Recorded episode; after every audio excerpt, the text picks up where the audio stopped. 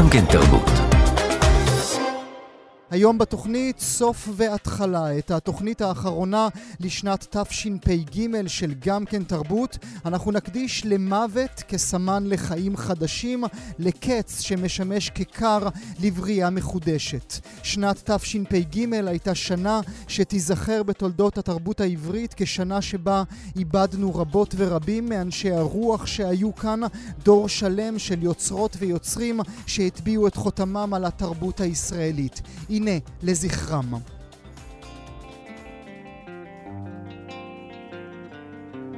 אנחנו מדברות עכשיו שלוש שעות לפני שתגיע האפוס לבצע את הפיתול הזה. לשינה נעימה ועד הפס. מתה השדרנית, הקול של ישראל, שמירה אימבר, הובא למנוחות יצחק קלפטר, צ'רצ'יל. האוצרת ומבקרת האומנות שרה ברייטברג-סמל הלכה לעולמה. בבית הקברות קריית שאול טובה למנוחות הסופרת תמר גלבץ. הרב חיים דרוקמן, זקן רבני הציונות הדתית, נטמן בבית העלמין ביישוב מרכז שפירא, שם התגורר. האדריכל דן איתן הובא למנוחות כשהוא בן תשעים ואחת. הפילוסוף הפרופסור יוסף אגסי, מהחוקרים החשובים שחיו בינינו, הלך לעולמו. איש הספרות הפרופסור עוזי שביט הלך לעולמו. אנחנו משנים את לוח השידורים שלנו עם היוודע דבר מותו של חתן פרס ישראל, השחקן חיים טופול. שירים יפים, קומות שמרגפן, אה? זה לא טוב. אמה סמפוניה למינור, כל היום ברדיו, שאפשר להשתגע, אז זה טוב. למעדון וגברת שומעים זה, רק זה, כל השנים, מי שהיו קטנים. עכשיו כבר לא יודעים מה טוב. הזמר חופני כהן, חתן פרס מפעל חיים של אמי, הלך לעולמו בגיל שבעים ושש. הסופר והמשורר יונתן גפן הובא במנוחות במושב בו נולד וגדל נהלל. פגשתי אותו בלב המדבר. אחרונת משוררי היידיש שחייתה בינינו, המשוררת רבקה בסמן בן חיים, מתה והיא בת תשעים ושש. המשורר חתן פרס ישראל מאיר ויזלטיר הובא למנוחות. הסופר מאיר שלב, האיש שהביא לנו את עשיו ורומן רוסי, הובא למנוחות. הפרופסור דן לאור, מחשובי חוקרי הספרות העברית, מת והוא בן שבעים ותשע. טקס ההשכבה של השחקנית דבורה קידר נערך על בימת אולם רובינה בתיאטרון הבימה. מת הזמר גבי ברלין והוא בן שמונים. שהוא בן שמונים ושש עם מעמד משלו, הסופר והמשורר יואל אופמן יובא למנוחות בבית העלמין בצפת. פגשתי אותו בלב המדבר.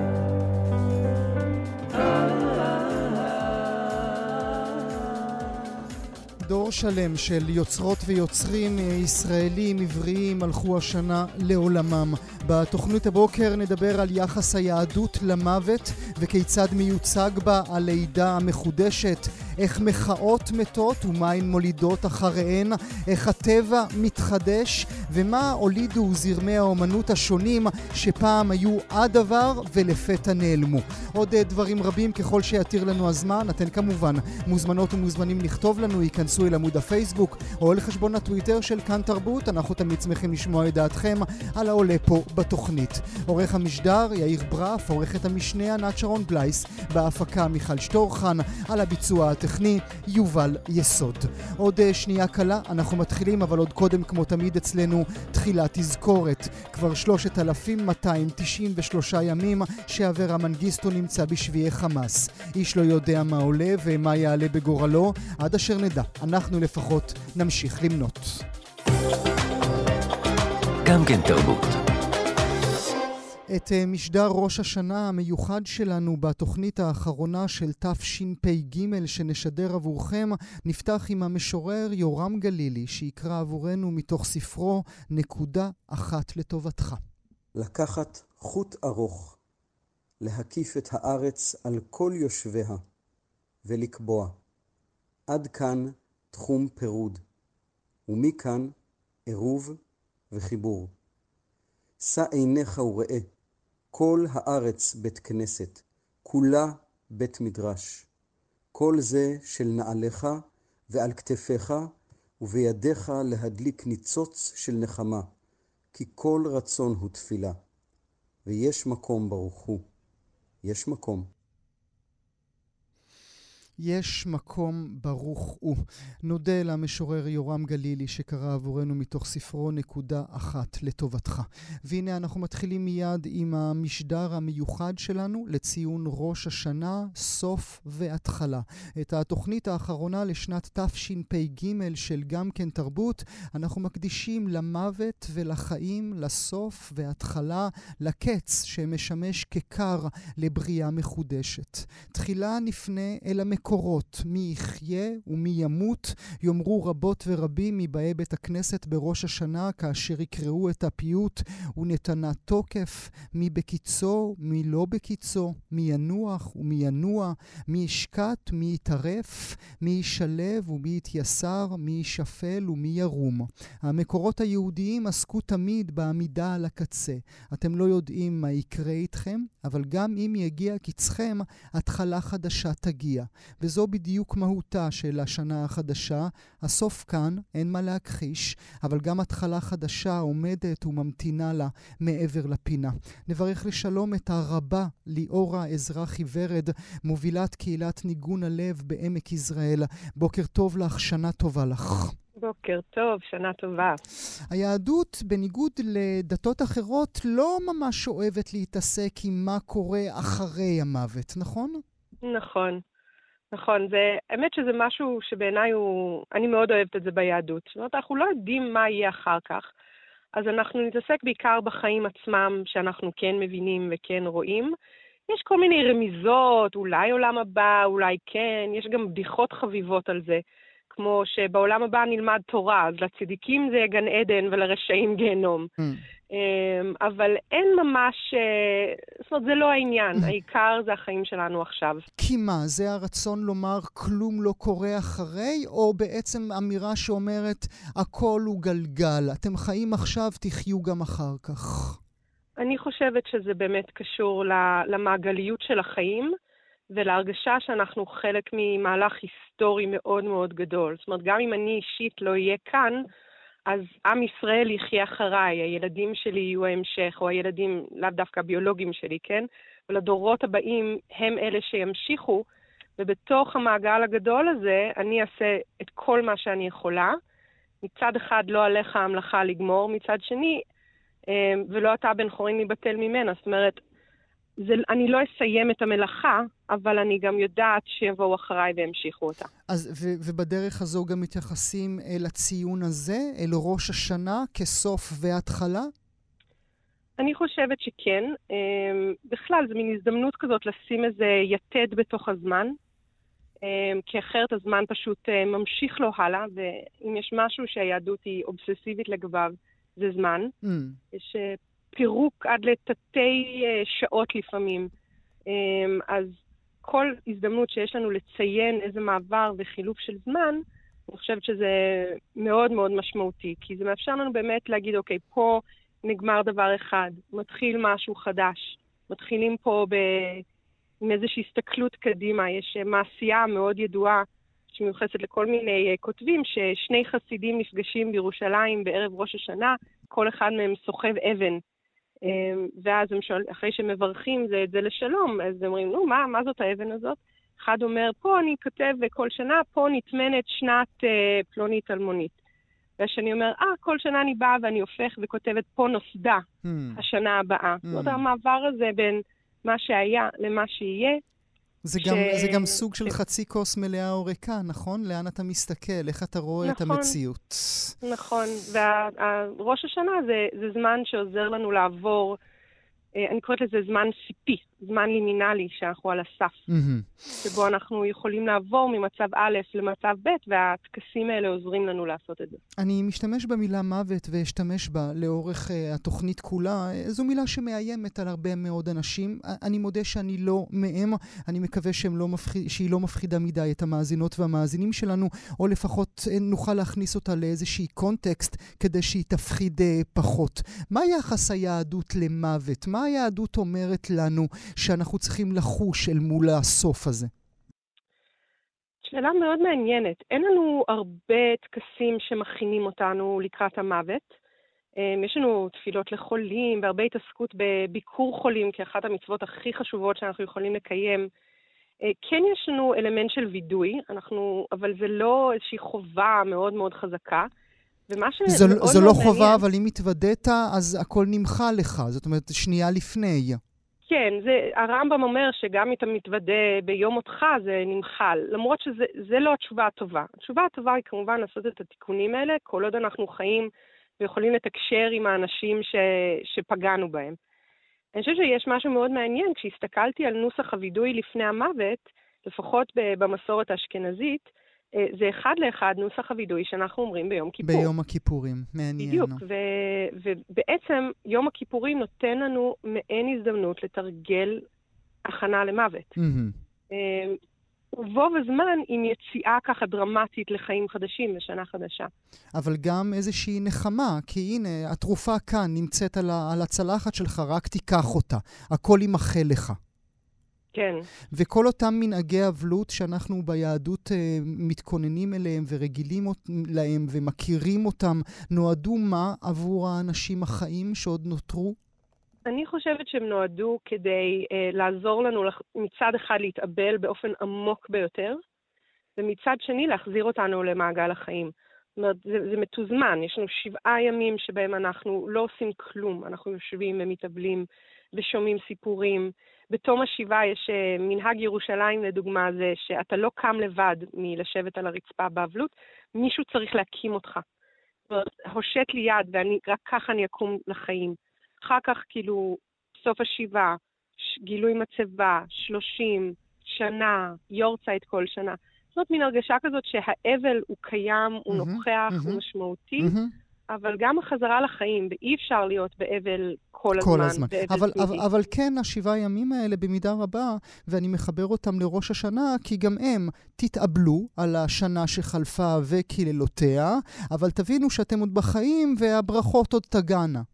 נכון, נכון.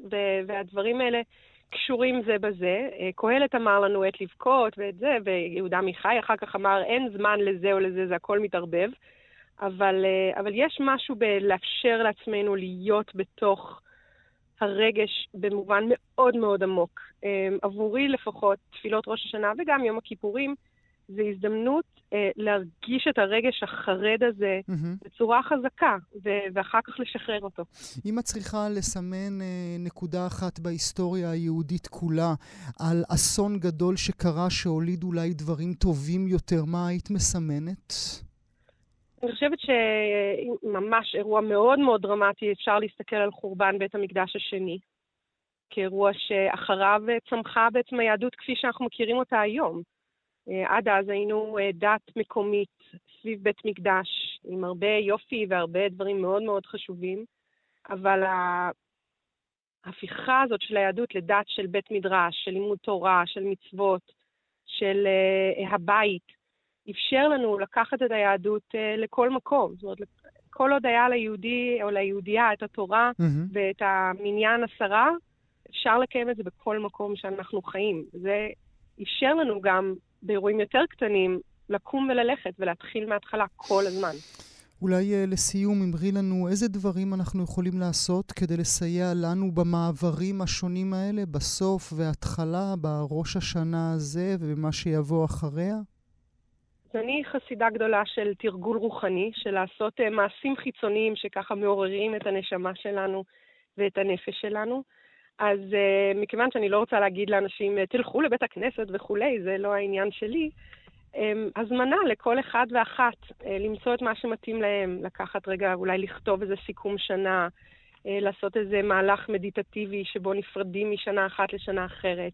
בסעודת החג, לעשות את סעודת כן יהי רצון עם כל הפירות והמאכלים, ולאחל דברים לכולנו לשנה הקרובה.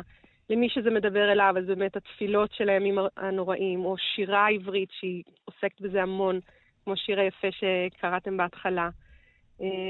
וגם להבין שלמרות שכל שנה אנחנו מתחילים מחדש, אנחנו למעשה לא באמת אף פעם מתחילים. תמיד יש המשכיות, תמיד יש משהו שבא מלפני. יש שיר קצר צר יפה יפה של תת קרמי אומר ממש את המסר הזה, אני יכולה להקריא אותו ברשותך, באהבה. נקרא א' ת', הוא אומר, מסתבר שקשה להביא משהו לידי גמר גמור ומסוים, ולהתחיל מאלף רענן ומבויש. נצטרך אפוא להתרגל, להתחיל מישן ולגמור תמיד מחדש. כמה יפה. וזה מקסים, כל כך יפה. יפה, בדיוק. אז נכון, משהו נגמר ומשהו מתחיל, וזה כואב גם, מוות זה כואב, mm-hmm, אין מה לעשות, mm-hmm. כואב ומפחיד, אבל uh, משהו תמיד נשאר, גם מהאדם, מהרוח שלו, ממה שהיא או הוא נתנו לעולם, וזה ממשיך. נודה לך על השיחה הזו. שנה טובה שתהיה לך הרבה, ליאורה אזרחי ורד. תודה שהיית איתי הבוקר. תודה רבה, תודה. שנה טובה. בחודש מרץ השנה, מאזינות ומאזינים, מת השחקן, חתן פרס ישראל ופרסי גלובוס הזהב, חיים טופול. האיש שנע בין סלח לטוביה, האיש שגם משימות סודיות עשה למען ישראל, האיש שלב גאוותו היה כפר נער הירדן, כפר נופש שהקים לילדים החולים במחלות חשוכ... חשוכות מרפא. הנה דברים שאמרה לנו ביתו, עדי טופול. הוא לא רצה יותר. אבל uh, הוא היה ספורטאי על עם דופק של ילד, והלב לא ויתר, והגוף והראש כבר ויתרו מזמן, והלב המשיך. היה לו לב גדול. הוא כל כך, אני לא יכולה להגיד היה, הוא כל כך היה חם ואוהב ועוטף ונכון. הוא היה אבא. אם אמרת שאתה רוצה לעשות משהו, הוא עזר בדרך הנכונה. כן, הוא לגמרי חושב שזה לא מספיק להיות, אני אומרת מוכשר, הוא לא קרא לעצמו מוכשר, אבל הוא ידע שהוא עובד מאוד קשה,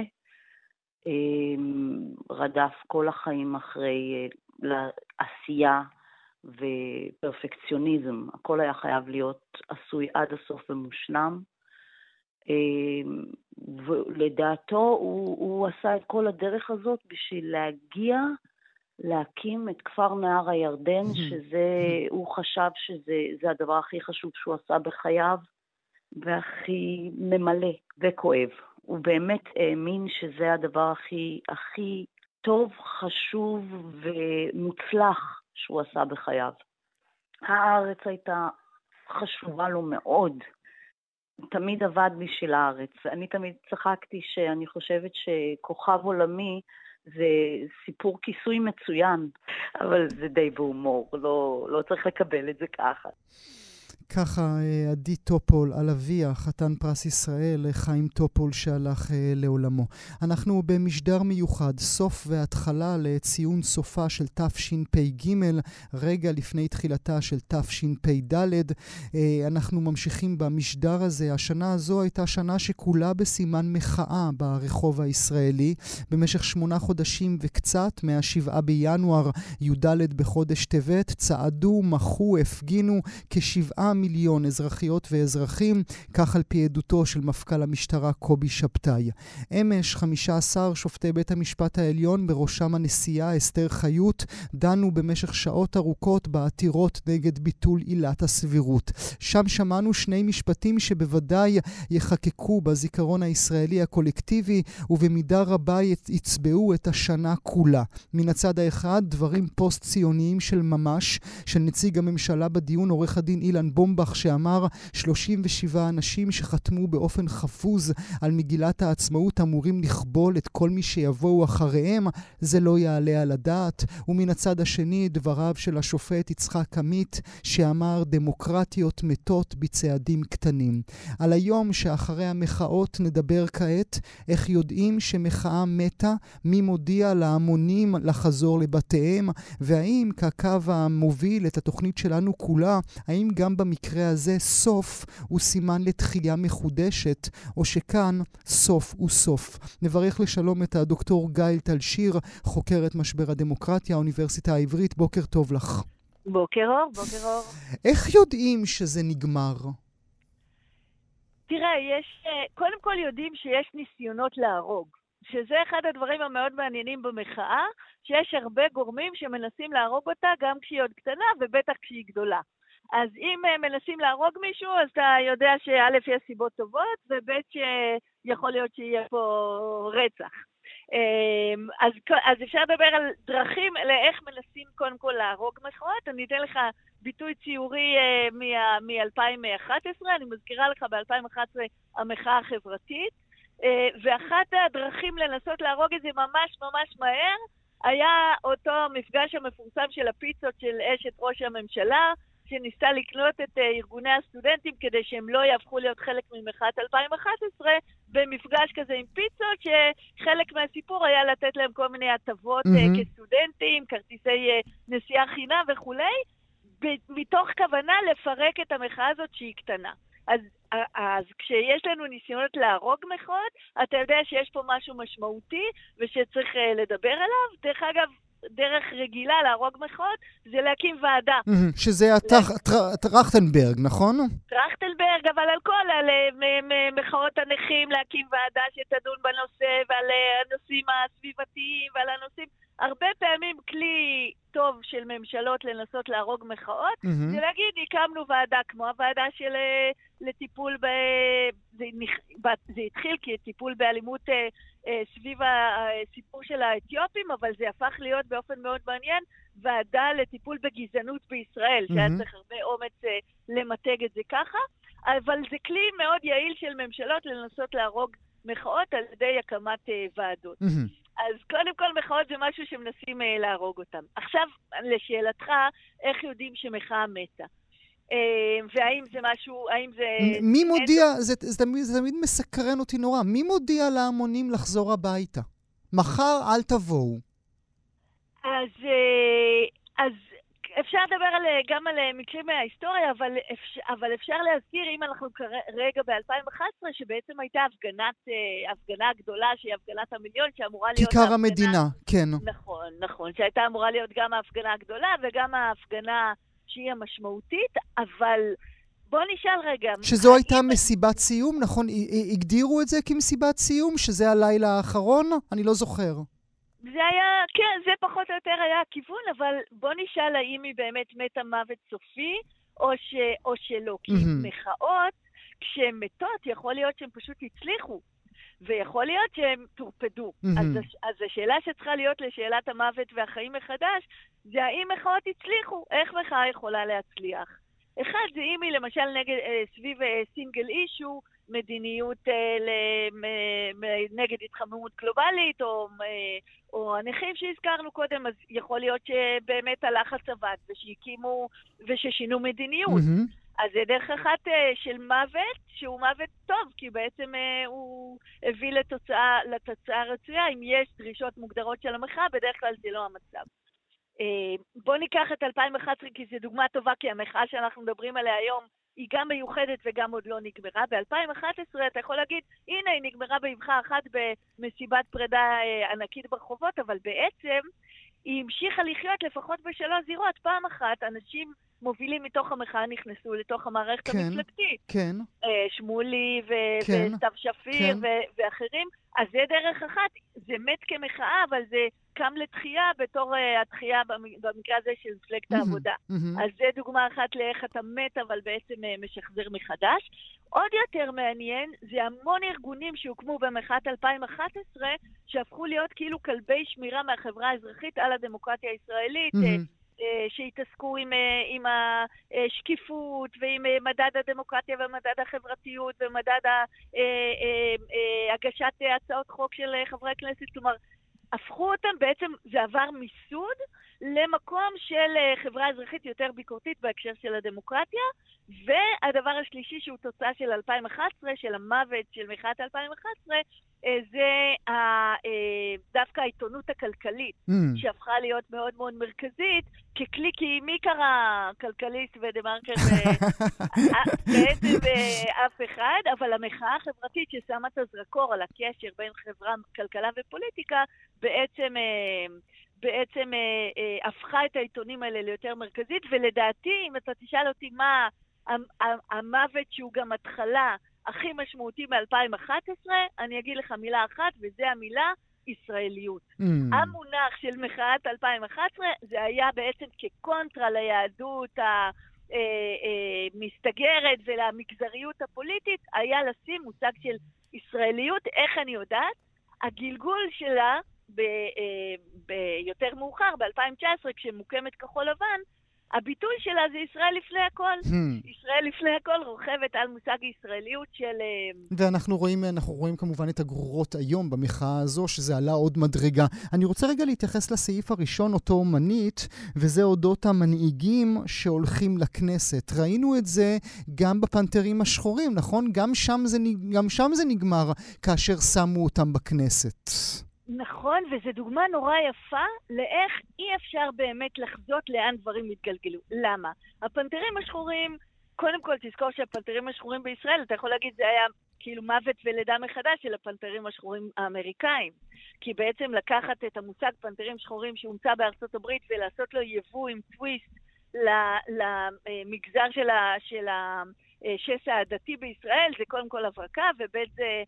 קימה לתחייה באופן מאוד מעניין פעם אחת. פעם שנייה, כמו שאתה אומר, הפנתרים השחורים בעצם, אם תשאל, אני שואלת כל שנה את הסטודנטים שלי, לאן הלכו הפנתרים השחורים? אומרים לי לליכוד. לא, לא, לא, לא, חברים, לא, לא, לא. ממש לא. כלומר, התודעה של קשר בין מעמד לבין תרבות, בעצם הבית הטבעי שלו זה היה בשמאל, זה היה בשמאל הקומוניסטי, השמאל של השוויון. ולכן המנהיגים ה- ה- הישירים הלכו למפלגה הקומוניסטית, אבל אני עדיין חושבת שאי אפשר להבין את מהפך שבעים ושבע בלי הפנתרים השחורים. Mm-hmm. כלומר, אתה יכול להגיד לי, מה? הם הלכו גם לימין הקיצוני וגם לשמאל, לימין וגם לשמאל הרדיקלי?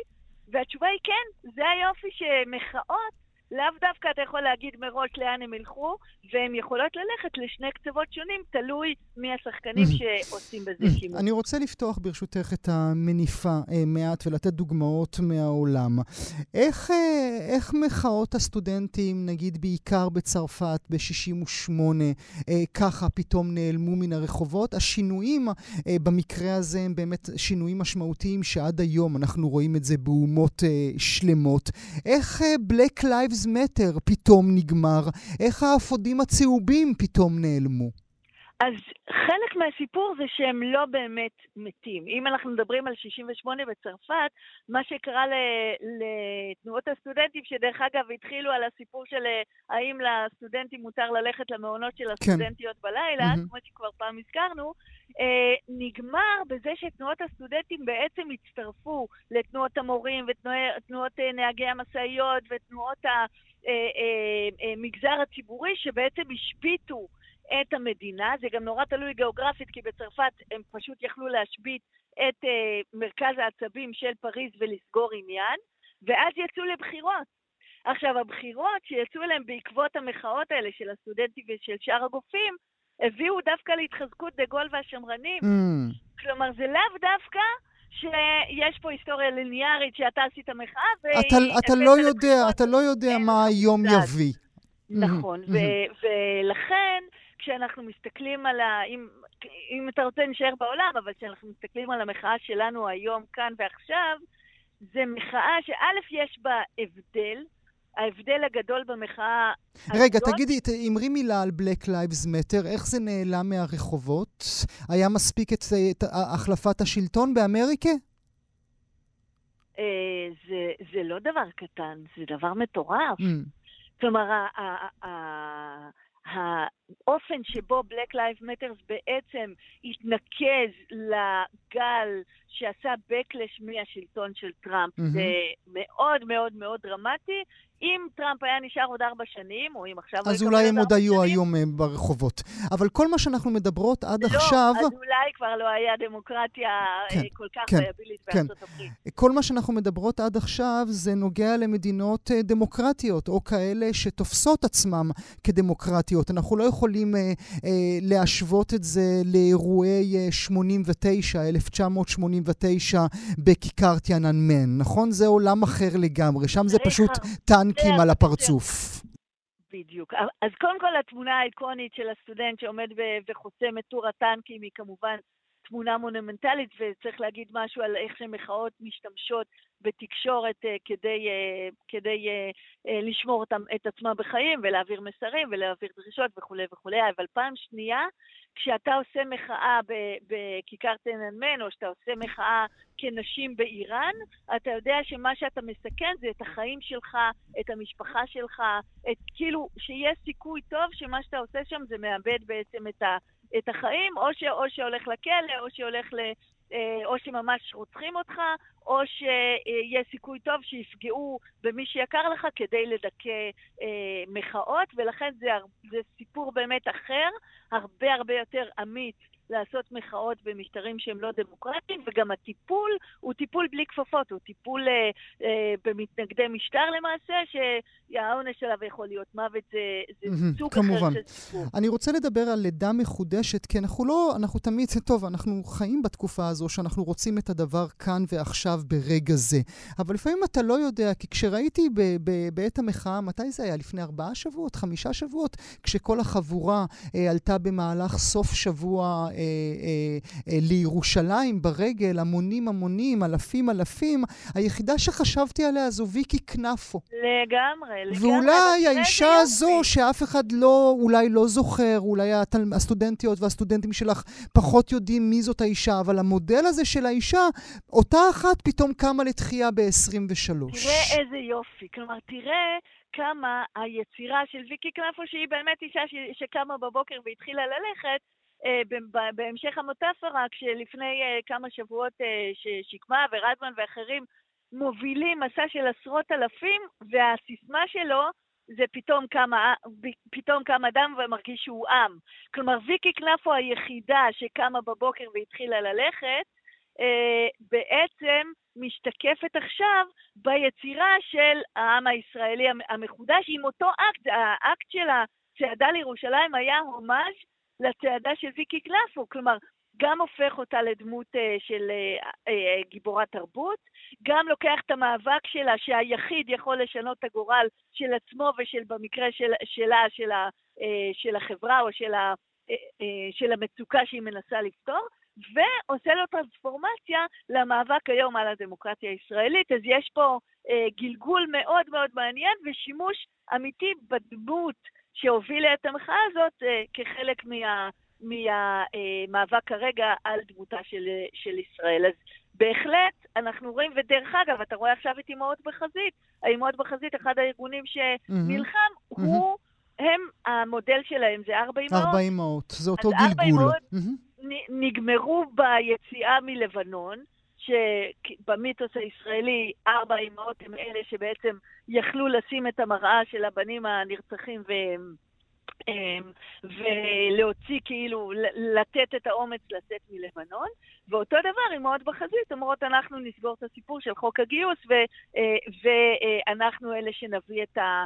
קלוז'ר הזה שאומר דמוקרטיה ואין שוויון בלי דמוקרטיה, ואם אין חוק גיוס שהוא שוויוני, אז עכשיו, האם זה יקרה או לא יקרה, אנחנו לא יודעים, כי ההיסטוריה יש לה, היופי שלה, זה שהיא לא משחקת לפי איך שמישהו תכנה אותה. כן, אבל כן אני חושבת שהמאבק שאנחנו רואים היום ברחובות בישראל, זה מאבק מסוג קצת אחר, כי הוא בעצם בין שני המודלים שדיברנו עליהם, מחאות בדמוקרטיות ומחאות בלא דמוקרטיות, כי בעצם זאת מחאה שמנסה להשאיר את ישראל דמוקרטית, והביטוי שלנו באקדמיה זה, זה ניר מיס, זה דמוקרטיות שכמעט כבר היו בתוך מצב של הפיכה, ואיך אתה עוצר אותם שהם יישארו דמוקרטיות, אין הרבה מודלים כאלה בעולם, והמחאה הזאת, הייחוד שלה זה פעם אחת מה שהזכרת, שבעה מיליון במצטבר, כלומר, כי אין מקומות בעולם שבהם שמוצאים כאלה אלפים, מספרים, והשני לסיום? והשני זה שהמאבק, שהם, כאילו המחאה חייבת להצליח אה, כדי שהדמוקרטיה הישראלית למעשה תישאר, וזה מאבק מסוג לגמרי אחר, mm-hmm. וזה מאבק שמדבר גם על ישראליות וגם על דמוקרטיה.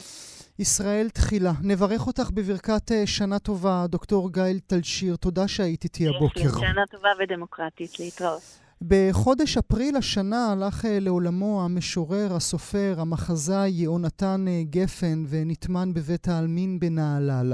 האיש שהביא לנו את הכבש השישה עשר, את תהיה טוב, והאישה שאיתי, את בלד על הנאיבית, ופחות אבל כואב. הנה דברים שאמרה לנו אחותו, ענת בן ארי. קשה כשאח גדול, שבעצם אין לי חיים שהוא לא היה נוכח.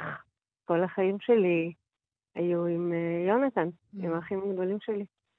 אז, אז היה קשה, כשפתאום אח גדול לא נמצא, ו... ואולי גם לא יימצא. יונתן היה כל כך הוא, שלא היו שני יונתנים, ומה שרואים זה זה. אני כאילו אולי לא יודעת אם יודעים, נגיד, שבאמת לכל התנדבות שביקשנו, כמו אביב, אז, אז הוא הגיע. אז זה אולי משהו שלא, אולי יש דברים שלא יודעים, אבל, אבל יונתן היה מאוד מאוד, מאוד, הוא.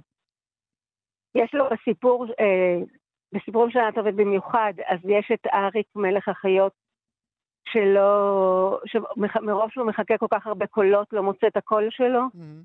ליונתן היה מאוד הקול שלו, היה מאוד ברור. הוא עדיין, אני כאילו, הוא עדיין קול מאוד ברור, בלי היה אפילו. כאילו בשבילי, הוא לי, הוא לעולם לא עשה חשבונות, שזה היה משהו ש...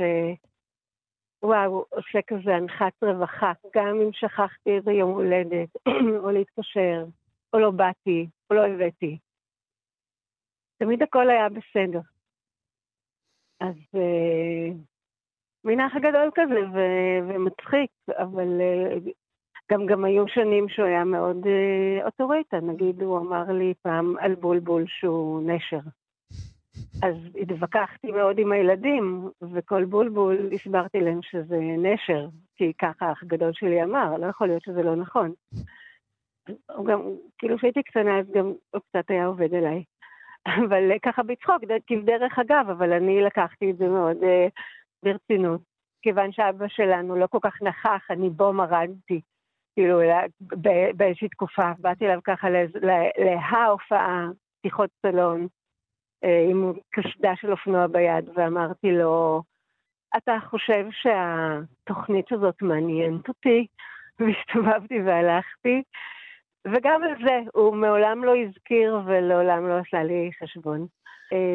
אני יכולה להגיד בתור אח גדול, שבני הגדול נולד והיינו מאוד אמא ואבא, מאוד מאוד אמא ואבא, אז יונתן בא אליי לשיחה, השיחה, והוא ביקש לדבר איתי ועם צפריר, ואמר לנו אה, בתור אח גדול שהורים צריכים להיות גם גבר ואישה ולא רק אמא ואבא, וכדאי שלפעמים נשאיר את הילד עם בייביסיטר ונבלה. אז, אז הנה, זה ממש אח גדול, לא קשור לספרות בכלל, רק אה, ככה הדרכה הורית. הדרכה הורית של יונתן גפן, שהלך השנה לעולמו, לאחותו הקטנה, ענת בן ארי. אנחנו במשדר מיוחד לציון סופה של תשפ"ג, רגע לפני תחילתה של תשפ"ד, בסימן סוף והתחלה, מוות וחיים. נפנה מבטנו כעת אל הטבע, ננסה לבחון את היכולת שלו ליצור חיים חדשים מתוך הכליה. שנה מלאת אסונות אקולוגיים עברו על העולם, רק החוד שריפות ענק בקנדה ובהוואי, שיטפונות ביוון שכנתנו, ובשבוע האחרון שלושת אלפים מתים ברעש אדמה במרוקו, ומעל לחמשת אלפים מתים בלוב, שם סופה קטלנית דניאל הכתה במדינה. על יכולתו של הטבע למצוא חיים אחרי המוות וליצור בריאה חדשה, נברך לשלום את גיל תבת, עיתונאי שנים ארוכות ובעל חברת טיולים המשוטט, מדריך טיולים ומנחה סדנאות שטח. שלום גיל. אהלן גואל, בוקר טוב. תודה רבה שאתה נמצא איתנו אה, בבוקר הזה. אתה לומד משהו על החיים ועל עצמך כשאתה מסתובב בטבע? כן, לא באופן אה, מסודר, באופן אה, מאורהר שאוסף כל מיני דברים מכל מיני מקומות, לומד דברים על עצמי, לומד דברים על אנשים אחרים שאני נמצא איתם. בטבע, בטבע קוראים דברים, הטבע הוא דינמי, ואנשים שמסתובבים בטבע קורא להם משהו, הם אומרים דברים, הם חושבים דברים, פתאום נפתחות העיניים. אחרי שהם מסתגלים, לוקח כמה דקות או כמה שעות להסתגל. כן. וכשאתה לפני שנתיים מגיע אל הרי ירושלים בעקבות אחת השריפות הגדולות שהיו לנו כאן בארץ, ורואה את כל השחור שהחליף את כל הירוק, אתה אומר לעצמך מה?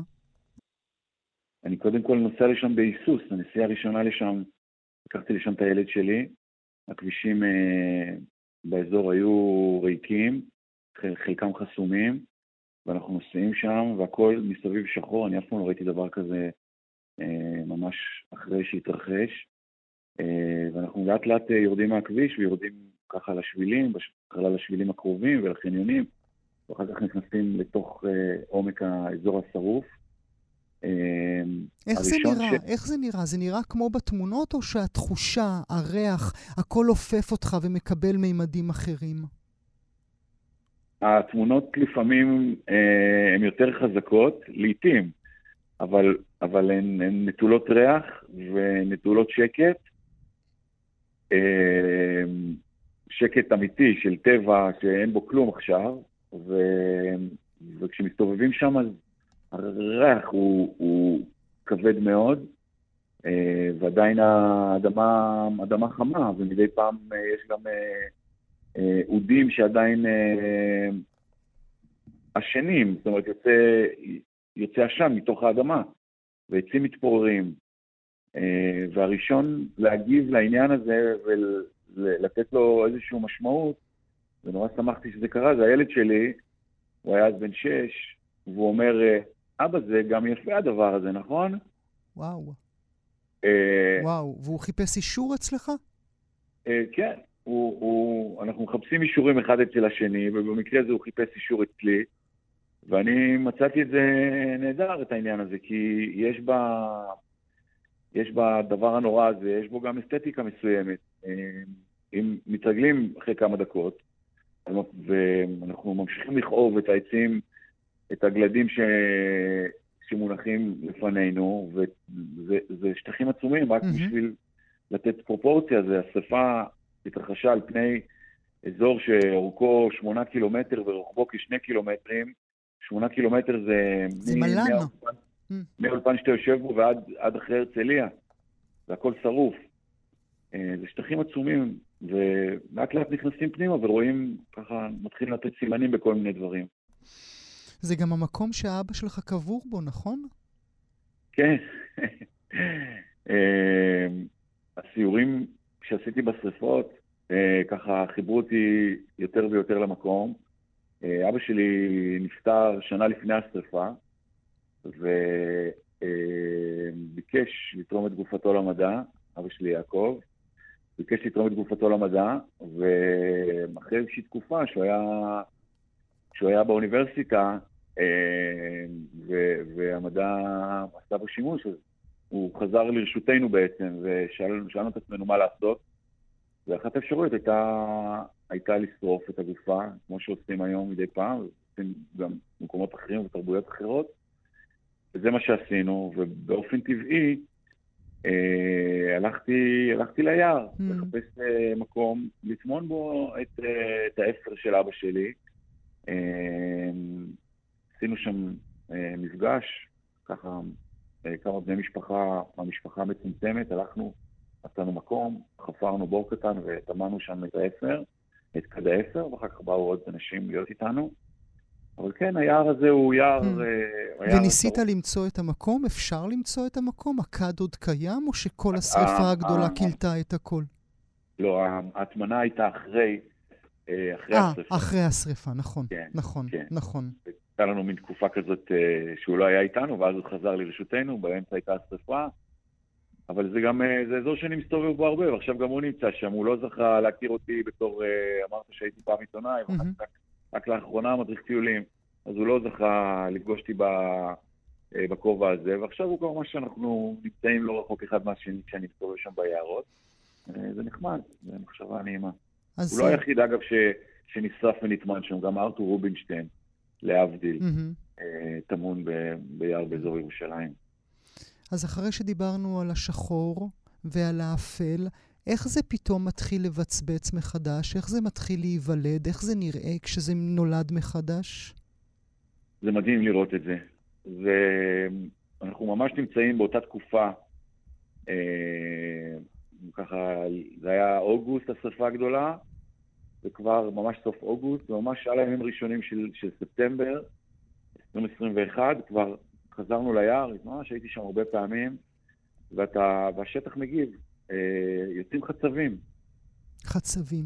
כן, החצבים לא מחכים לגשם, הם, הם תמונים, הפתלים נמצאים בתוך האדמה, תכף נקרא לזה אולי איזה שיר קטן שחשבתי שמתאים, והם, והם יוצאים, מגיע הזמן, מגיע הסתיו, הם לא מחכים לגשם, הם לא, הם לא צריכים את הגשם, הם כבר מתחילים הרבה לפני, וזה, פתאום אתה רואה חצב מפואר, מטר וחצי גובה, אז רק כל השחור הזה, ואתה אומר, אוקיי, יש פה, יש פה חיים מתחת ל... להזוואה הזאת, ואחרי החצבים מתחילים אה, לצאת עוד אה, כל מיני עשבים קטנים, זה מתוך עצים סופים, אה, אני לא מדבר על האורנים, רוב האורנים, האורנים שנשרפו, אין להם, הם לא יחיו יותר, הם רק עומדים, הם, הם, כבר לא, הם כבר לא ישתקמו, הם עכשיו יעמדו כמה שנים עד שהם ירקבו ויפלו ויבואו במקומם אחרים, אבל עצים אחרים, כמו, כמו כתלבים ו, ו, ועצים אחרים, הם מתחילים, אם הם לא סופים לחלוטין, אז הם מתחילים ללבלב, הם מתחילים לשקם את עצמם, יש צד אחד חרוך, זה מין קטן גדול שחור. ולמרות שצד אחד חרוך, הצד השני מצליח לחיות? כן, כן, אם לעצים יש את היכולת הזאת, לחלקם, לא לכולם, תכף אני אגיד משהו, אם תרצה על סוג מסוים של אורנים שכן יודעים להשתקם ומה צריך בשביל, יש כאלה שכן מסוגלים, אבל כן, העצים יוצא מתוך, יוצא מתוך הגזעים ומתוך קצוות העלים, תלוי מה עומק השריפה ומה הנזק. העץ מתחיל ללבלב, אתה רואה ירוק מהמם שפורץ מתוך, מתוך גזע, גזע שחור לגמרי. ואותו דבר מתוך, מתוך האדמה. זה מנחם, אתה יודע, מה שאתה מספר לי? כן, יש בזה, יש בזה נחמה ויש בזה גם... יש, זה נותן תקווה, זה ככה מוריד את, את מפלס הכאב ואת ה... אני, אני חוויתי את זה גם, סיפרתי עם עצמי, עם הבן שלי אסיף, ואחר כך גם עם אנשים שלקחתי אותם ליער, ואנשים באו בהיסוס מאוד מאוד גדול. הם אמרו, מה, מה, מה זה אומר טיול שריפה? מה עושים בטיול שריפה? מה אנחנו? זה אזור אסון. Mm-hmm. לאט לאט, אחרי שעה, אחרי שעה וחצי, נותנים לאנשים כל מיני כלים, בהתחלה בעצם צריך להסתובב, ואחר כך מדברים, ואחר כך מראים קצת סימנים, ואחר כך נותנים להם אולי לצייר משהו, הייתי נותן לאנשים לצייר את, ה, את הנוף השרוף, לצייר אותו, עם, הייתי נותן להם דפים, mm-hmm. ושואלים, אפשר טושים? אמרתי, לא, אין טושים, יש פחם, תציירו את זה עם פחם. הכל שרוף, מה טושים? כן, אין טושים, יש, יש נייר, נתתי לכם נייר נטול עץ, והנה, תקחו גם גחלים מהאדמה, ותנסו לעשות ציור פחם. וככה אתה מתחבר לעניין הזה, וחלק מהאנשים ביקשו לסמן עצים כדי שהם יוכלו לחזור אליהם עוד שנה ועוד שנתיים כדי לראות מה קרה שם. ויש גם דרך להתחבר אל, אל קהילת העצים של, של נחל כסלון, יער הקדושים, דרך, דרך האסון שפקד את המקום הזה. כמה שזה יפה. אולי אמרת שחשבת על שיר, אנה? כן, יש את יהודה עמיחי, את הבלדה על השיער הקצר והשיער הארוך, שערך הארוך נערה, שערך הקצר. אז יש שם, יש שם דיבור על... כל הקיץ התאמנו פרחים לפרוח, בתוך האדמה הסבלנית וצברו כוח, חזרתי אלייך, אבל היית, חזרתי אליך אבל היית אחר, שערך הארוך נערה, שערך הקצר, אחר כך מדברים על הרוח שברה את העץ, והעץ את הרוח, היו להם הרבה אפשרויות ומעט זמן לנוח, הגשם יורד ממש כמו עכשיו, בוא הביתה מהר, שערך הארוך נערה, שערך הקצר, זה קורה ממש כרגע, זה שיר שהוא כמו, הוא כמו, הוא כמו חדשות. הוא כמו יומן. הגשם שהתחיל לרדת, ו, וזה עומד לקרות הכל. אז נתת לי את עמיחי במתנה, אני רוצה להחזיר אה, מתנה ממני אליך. אני רוצה להשמיע לך אה, ולמאזינות והמאזינים שלנו את אחד משירי הסוף, המשתלבים עם התחלה, עם המוות, עם השורשים, הגזע, הענפים של הטבע, מהיפים שנכתבו. המשורר הוא אמיר גלבוע, חתן פרס ישראל, שאומנם החודש אנחנו מציינים שלושים ותשע שנים למותו, אבל שיריו ובמידה רבה גם רוחו עדיין איתנו. אז הנה הוא בקולו קורא משירו מתוך ארכיון כל ישראל. בשביל הזה ודאי לי שוב לא אעבור. אתה אלחץ כף ידי אל קליפת העץ. אפשר עוד לפני שירד הגשם יעבור כאן מי אחר וילחץ גם הוא כף ידו אל קליפת העץ. ובלי דעת יוסיף מגע אוויר על גבי מגע אוויר. ואחר יעבור הגשם. וכל המגעים עמו יגלשו מטה אל אדמת גזע עץ, ויספגו באדמת גזע עץ, ויבואו בשורשים, ויעלו בגזע ובענפים, וימלאו את העלים ירקות חדשה. היכן נהיה אני כאשר נשימת ידיים ירוקה וקצרה שלי ושל הבא אחריי, השתלבו במשך הנושם של ירוק עד. וימלאו את העלים ירקות, כמה שזה יפה, ירקות חדשה. זה אמיר גלבוע. גיל תבת. מתנה נפלאה, מתנה נפלאה, תודה רבה, ממש. אני רוצה להודות לך ולאחל לך שנה טובה. גיל תבת, המשוטט, מדריך טיולים ומנחה סדנאות שטח. תודה שהיית איתי הבוקר. תודה, שנה טובה. גם כן תרבות. את השעה השנייה של משדר סוף והתחלה, משדר ראש השנה של גם כן תרבות, בתוכנית האחרונה שנשדר עבורכם בתשפ"ג, אנחנו פותחים עם המשורר ישראל אלי רז, חתן פרס ביאליק ופרס ברנר, מגדולי המשוררים שהיו איתנו, שאומנם הלך לעולמו לפני שבע שנים במרץ אלפיים ושש עשרה, אבל שיריו ובמידה רבה גם רוחו עדיין איתנו. הנה הוא בקולו מתוך ארכיון כל ישראל. המת כבר הוטמן באפר, פתאום אין לי לאן ללכת. מה שקורה מיד אחרי, במטבח, ליד השולחן, אחור, לא מוסבר. היעדרותך מתמקמת ומתאבא מסביב לאיזו הרפיה. שמה לי ולי אם קוראים למוות. שעה ארוכה עמדו החברים ואמרו ואכלו ושתו ואכלו וקמו והלכו. בסוף זה פשוט נגמר. בסוף זה פשוט נגמר. איזה משורר הוא היה, ישראל אלי רז. השיר הזה של ישראל אלי רז ושורת הסיום המסחררת מובילה אותנו מיד אל הנושא ואל האורחת הבאה שלנו. כבר למעלה ממאה שיחות שעוסקות כולן במוות, היא קיימה, הקליטה ושידרה בהסקט על החיים ועל המוות. בהסקט הזה היא מדברת עם יוצרים, אומנים, אנשי תרבות, אנשי רוח, על אובדן, על אבל, על כאב, אבל במידה רבה גם על קימה מחודשת לחיים. נברך לשלום את דפנה לוי, מאורחות כתב העת לספרות המוסך והעורכת והמגישה של על החיים ועל המוות. שלום דפנה, שנה טובה. שנה טובה גואל, שלום לך. תודה רבה שאת נמצאת איתנו. מתי את מחליטה שאת צריכה או רוצה, חייבת אולי, לפתוח הסקט שעוסק כולו בהתמודדות עם מוות? אחרי שההורים שלי אמנם נפטרו בשיבה טובה, בסמוך לגיל תשעים, אבא שלי כבר היה ממש בן תשעים, אמא שלי כמעט, הלכו לעולמם ממש בזה אחר זה, ומבחינתי זה היה מאוד מפתיע, אני חייבת לומר, כי באמת חשבתי שהם דינוזאורים ש...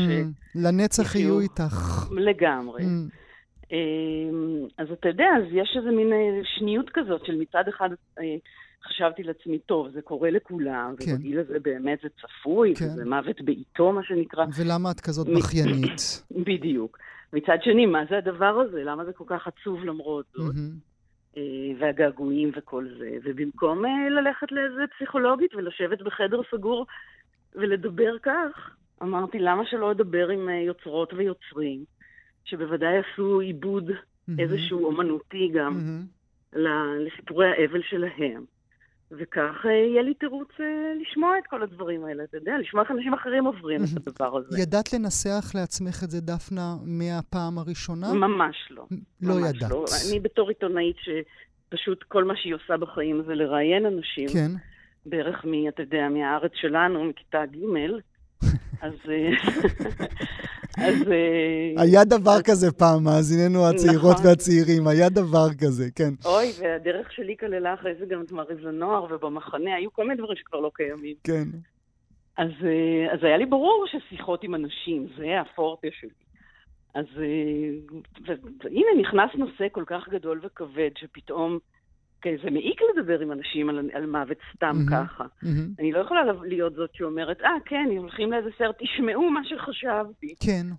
אה, זהו, וההיענות הפתיע אותי, אבל אני חשבתי בהתחלה שאני בתחילה הולכים להצטרך לשכנע איזה שלוש חברות שאולי mm-hmm. יספרו לי סיפורים אישיים שקשורים לאבל. ו- ולא הבנת שבכולנו זה בוער, הרצון לדבר על הכאב הבלתי נגמר הזה. ניסחה את זה נהדר יעל גבירט, שהייתה אחת המרואיינות הראשונות שהסכימה להתראיין אצלי עוד לפני שהיה פודקאסט. זאת אומרת, היא עוד לא ידעה איך הדבר הזה ייראה בסוף. ואמרה, כן, בן אדם מסתובב כל החיים עם איזה סיפור קשה, והסביבה שלי לא מאוד רוצה שהוא יספר אותה. הסביבה רוצה שהוא יגיד לבן אדם, לא, התגברתי, התגברתי. כן, כן, הכל בסדר. הכל בסדר. ופתאום אני באה עם המיקרופון ואומרת, לא, לא, בואי, ספרי, דברי על זה, תגידי גם אם זה כואב. אני רציתי מקום שאפשר לומר בו שנורא כואב ונורא מתגעגעים, גם אם הייתה סבתא, שזה הכי צפוי, וגם אם הייתה מאוד זקנה, וגם אם היו לה חיים טובים, לא בהכרח איזו טרגדיה נוראה שפתאום מישהו נקטף בגיל בלתי סביר ולא הספיק לו. אבל העצב משתלט עליך.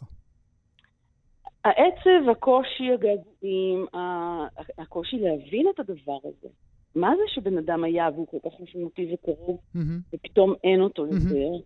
יותר. כל הדברים האלה קיימים בכל סוג של מוות, mm-hmm. ו- והאמת שהשיחות על זה הן נורא מעניינות, כי אני... מאה וכמה המרואיינים שלי, כל אחד יש לו תפיסה אחרת והסתכלות אחרת, ודרכים אחרות להתאבל, וטקסים אחרים. אני אשאל אותך עוד רגע באמת על ההתמודדות, אולי התמודדות אחת שעוברת כחוט השני לאורך, ה, לאורך הפרקים כולם ולאורך המרואיינים כולם. אני יודע שכשאני חוויתי את, ה, את האבל הפרטי שלי, אני הרגשתי שאני מסתובב לי בעולם, עם, ולא רק אני, ואז הבנתי את הדברים שאת אומרת, שיש כאן... מיליוני אנשים, עשרות מיליונים, מאות מיליונים בעולם שמסתובבים עם חבל טבור ביד ומחפשים לאן לחבר אותו. כן, זה דימוי נורא יפה, אבל גם נורא נורא מדויק. כן, נכון. וזה קורה דרך אגב גם כשמתים אנשים שלא, שאינם הורינו. אתה מחפש שקע, אתה כל הזמן מחפש שקע. נכון, משהו ניתק באופן שאי אפשר להבין אותו. ואז לאט לאט אתה מבין שאתה צריך לחפש את זה בתוך עצמך, ובדברים שנשארו בעולם, mm. ובחוויות שנשארו לך, וגם הרבה מאוד מהמרואיינות ומהמרואיינים שלי מתרגמים את זה לאומנות, שזה mm-hmm. דבר גדול, mm-hmm.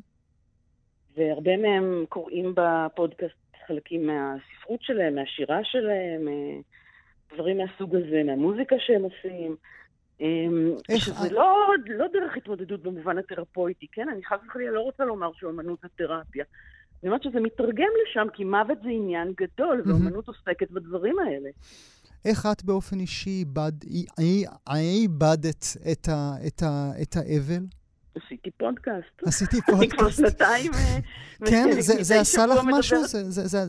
זה ליטף אותך קצת? כן, אני מוצאת את עצמי נורא מתקשה עם העובדה שאני לא יכולה לשבת ולספר לאמא שלי מה אני שומעת בפגישות האלה, כן. ואיזה שיחות היו לי וכו', אבל מצד שני, אם היא הייתה בחיים, הרי לא היה קורה. Mm-hmm. כן, אני חושבת שהדבר הזה, האינטראקציה האנושית וההבנה הזאת, ש... שיש את זה בכולנו, בכולנו, שאין בן אדם שחסין מזה, שאין בן אדם, אפילו מרואיינים ש...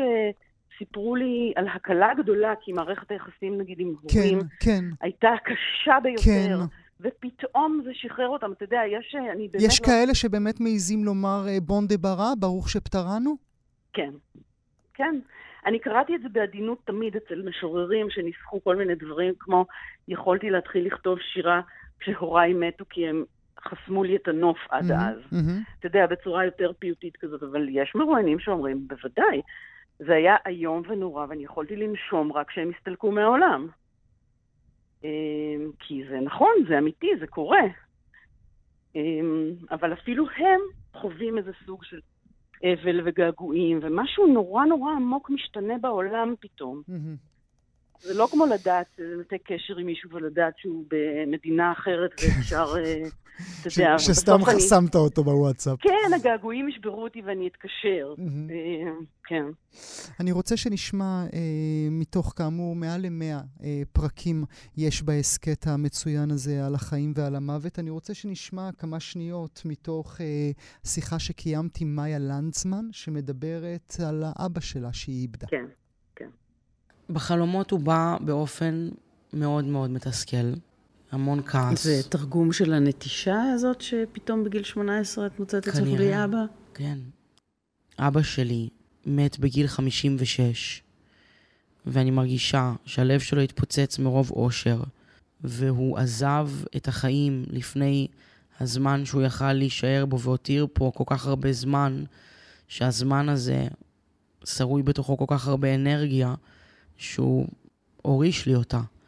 אז אני בעצם ביונית בזכותו. זה הסיפור שאני הולכת איתו ביום יום, אבל בלילה לילה הוא לא מחבק או מתגעגע או אז תהיה עוד קצת פה, לא, אני חייב לחזור, אני לא, והתשוקה לא שם.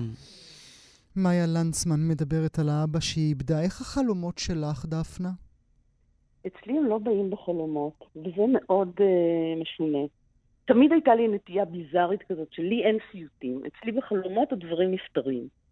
תמיד נורא כיף בחלומות שלי. כל הבעיות נפטרות. Mm-hmm. אז במסגרת זה הם גם לא באים, הם כאילו בחלומות שלי הם בכלל לא מתו.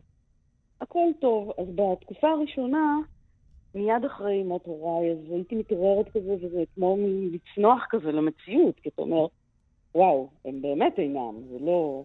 אבל הם לא באים בחלומות. אני מתעסקת בהם הרבה מאוד uh, בשעות העירות, משום שבאמת uh, גדלתי בבית שהיה לי קשר מאוד טוב עם ההורים, אז אני מתעסקת בזה, אני מסתכלת בתמונות, אני לא באובססיביות מתעסקת בזה, אבל הם פה, אתה יודע, זה אחד הדברים שבאמת uh, מאוד מעניינים וחוזרים אצל מרואיינים שלי, שאנשים מתנחמים, uh, הכאב, מנחמים את עצמם, את הכאב ואת הגעגועים האלה, באמצעות איזה מין היחזות בדברים שכן נוכחים, ממשיכים להישאר נוכחים בחייהם מן האדם שמת. אתה יודע, בין אם זה קרוב ביולוגי, אז לפעמים אתה מזהה בגוף שלך, בתנועות שלך, בכל, במה שאתה רואה במראה. מה שלא העזת לומר קודם, או שחששת לומר קודם, וואלה, אני דומה לה, אני עושה את השטיקים שלה. נכון, ולפעמים זה מאוד משמח. יש דברים שפתאום אתה עושה משהו טוב, ואתה אומר לך, יו, זה למדתי מאמא, או מדודה, או מהחברה, לא משנה. והייתה לי שיחה מאוד מעניינת עם פרופסור אסא קשר הזה, שאיבד את בנו, ש... שדיבר איתי על נוכחות, המשך הנוכחות של המת בחיים שלנו, שזה לא באמת פרידה, מכיוון שהוא השאיר הרבה דברים, והמחשבות שלך עליו, ואתה לוקח אותו, ממשיך לקחת אותו בחשבון, בהחלטות שאתה מקבל, בדברים שאתה אומר, בקשרים שאתה יוצר, אז נשארת איזו נוכחות, ויש בזה, אני חושבת, משהו מאוד מנחם. אני, אני רוצה לציין שאני לא פסיכולוגית, אין לי שום רקע טיפולי. כן, כן, כן, אני לא מתיימרת. אבל זה דווקא הופך את זה מעניין יותר, ואולי אסיים בזה את השיחה, אם תרשי לי. איך אנחנו גורמים לאנשים לדבר יותר על מוות, ואולי דרך זה הופכים את החברה שלנו לבריאה יותר? אנחנו מקשיבים. זה כל מה שאנשים רוצים. באמת, אני, זה, אם יש משהו שלמדתי, זה שזה נורא, זה דבר נורא יקר ערך כשמקשיבים למישהו.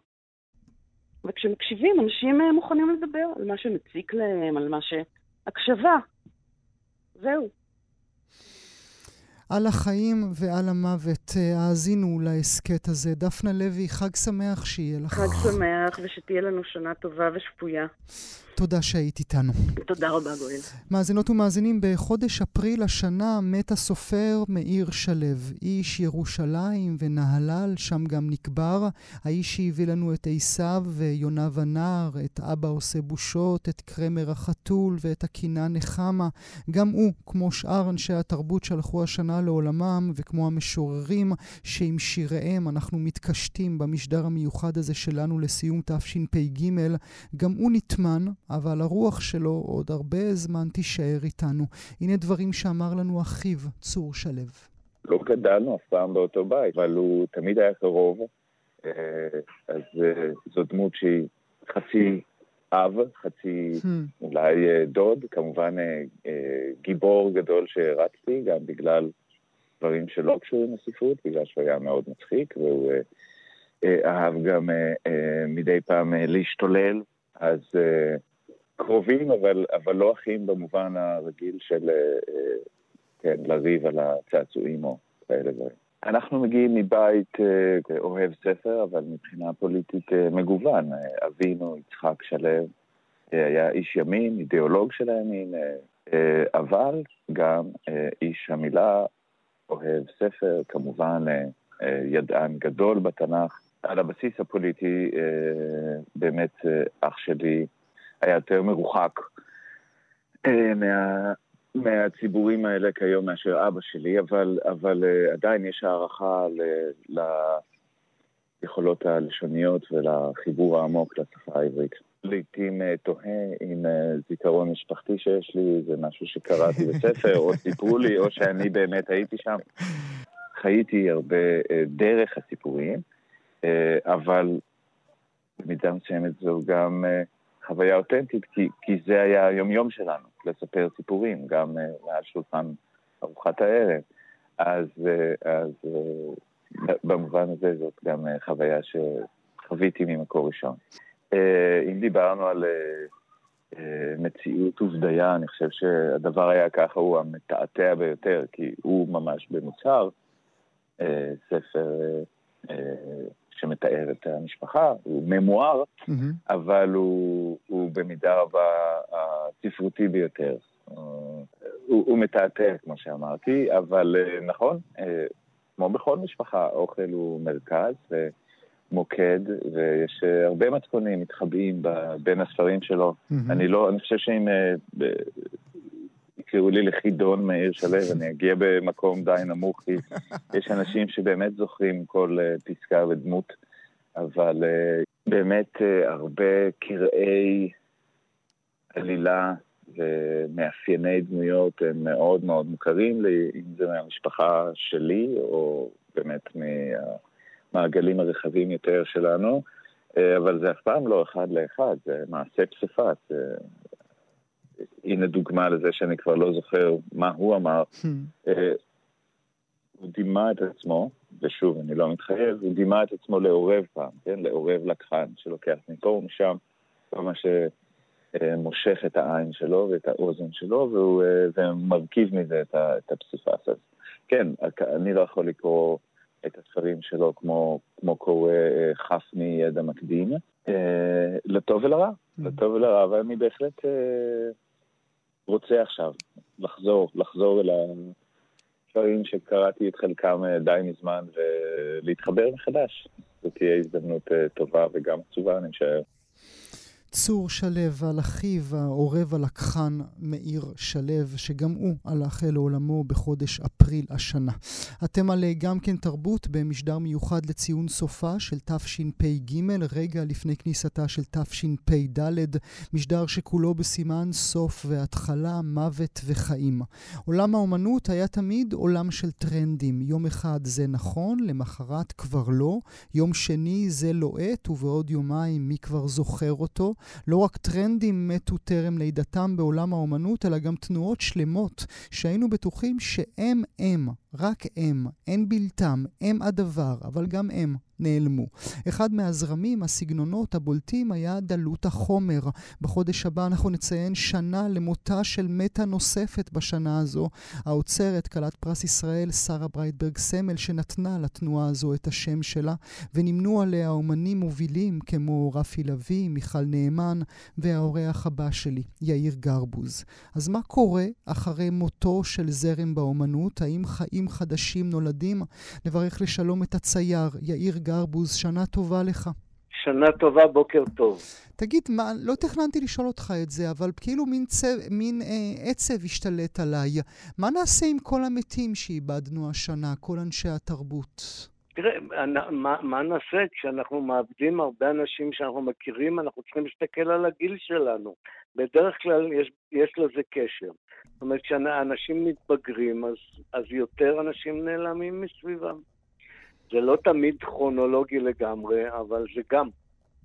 זה גם. זה משהו שאתה חושב עליו באופן אישי, יאיר? כן, בוודאי. די הרבה. למזלי, אני חושב, איך להגיד, יותר טכנית מכל דבר אחר, מכיוון שצייר משאיר כל כך הרבה עונשים ליורשיו ולילדיו, גם, גם מבחינת צורה, אבל בעיקר מבחינת כמות. זאת אומרת, הם יצטרכו לטפל... תראה, לזרוק את הספרים ש, ש, של הבית, זה לא יעלה להם נורא הרבה כסף. שיעורים הם לא יזרקו, אז הם יהיו עמוסים ב, ב, בדלות החומר, mm. בדיקטים, כן. כן. אבל, אבל אוקיי, אז כשאני חושב על זה בדרך כלל, מה יהיה עם המחסנים שלי, אני פשוט ממלא אותם עוד. ממלא אותם עוד, מוסיף עוד דפים. נכון, נכון. נכון. עם מי אתה רוצה שאני אדבר אחרי שתלך, אחרי מאה ועשרים? את מי לעלות לשידור? הוא...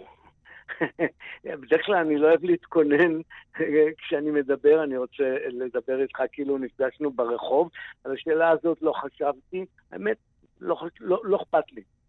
לא אכפת לי. זאת אומרת, חברים, חברים ואנשים שבאמת קרובים לי לא ידעו לספר את זה, לכל הציבור, הם ידעו לספר את זה בינם לבין עצמו. בתוך הבית פנימה. כן, כן. נדבר על התנועות ובעיקר על דלות החומר, אני לא יודע אם בעיקר, אבל כסמן, על דלות החומר. היינו בטוחים שזה הדבר, היית חלק מהזרם הזה, מהסגנון הזה, מהתנועה הזאת, היינו בטוחים שזהו, אתם מלכי העולם, ונעלם. אז בוא נעשה הפרדה. קודם כל יש מה שקוראים זרם או תופעה, ו- ו- ו- והם שני דברים שונים. זאת אומרת, יש נגיד אימפרסיוניזם, ויש אקספרסיוניזם, ויש סוריאליזם. כל אלה הם זרמים שהתחילו בשנה מסוימת ונגמרו uh, בשנה אחרת, ולא תקופות ארוכות מאוד. עכשיו, זה טבעי. אוי ובוי לנו אם... Uh, אם, אם נשאר uh, כל הזמן עם אותו דבר. אם נשאר באותם עניינים. לעומת זה, התופעה. זאת אומרת, רצונם של אנשים להביע...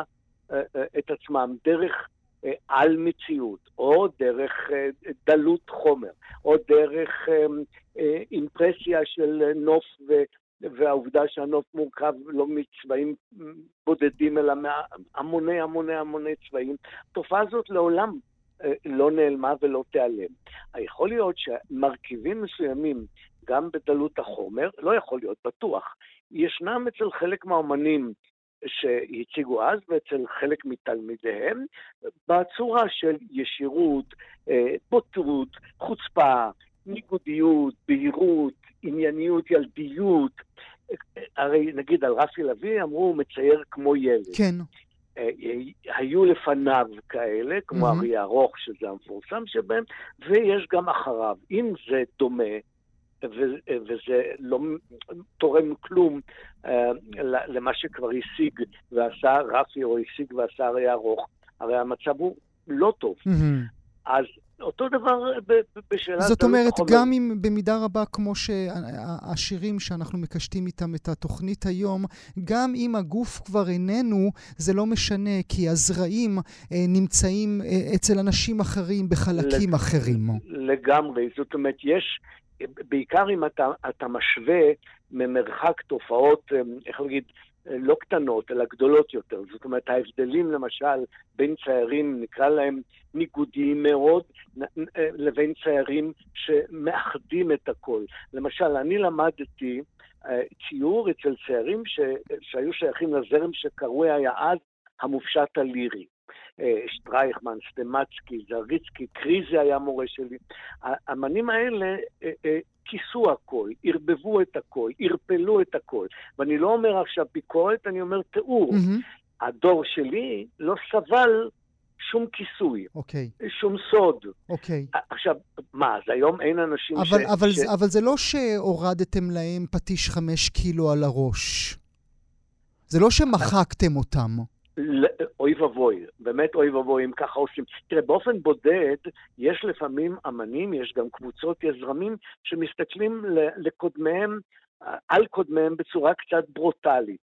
אסור שה, שהציבור יעשה את זה. זאת אומרת, אם אני לצורך תמריץ אישי שלי, אה, אה, בתקופה מסוימת, נגיד לא אהבתי אה, נניח סוריאליזם, או לא אהבתי סוג מסוים של פיגורטיביות, או לא אהבתי את הענינות והעדינות של המופשט הלירי, וזה רק דוגמאות, זה לא mm-hmm, ממש דבר mm-hmm. ביוגרפי, שאני אומר, זה בסדר גמור. אם זה נתן משהו טוב לעבודה שלי, הרצון שלי להבדיל את עצמי ממישהו אחר. למזלי, לא שמעו לי מה שנקרא. אוקיי. אבל אתה כן מבדיל, ואני מאוד אוהב את ההבדלה הזו שאתה עושה, והיא מחכימה אותי במידה רבה.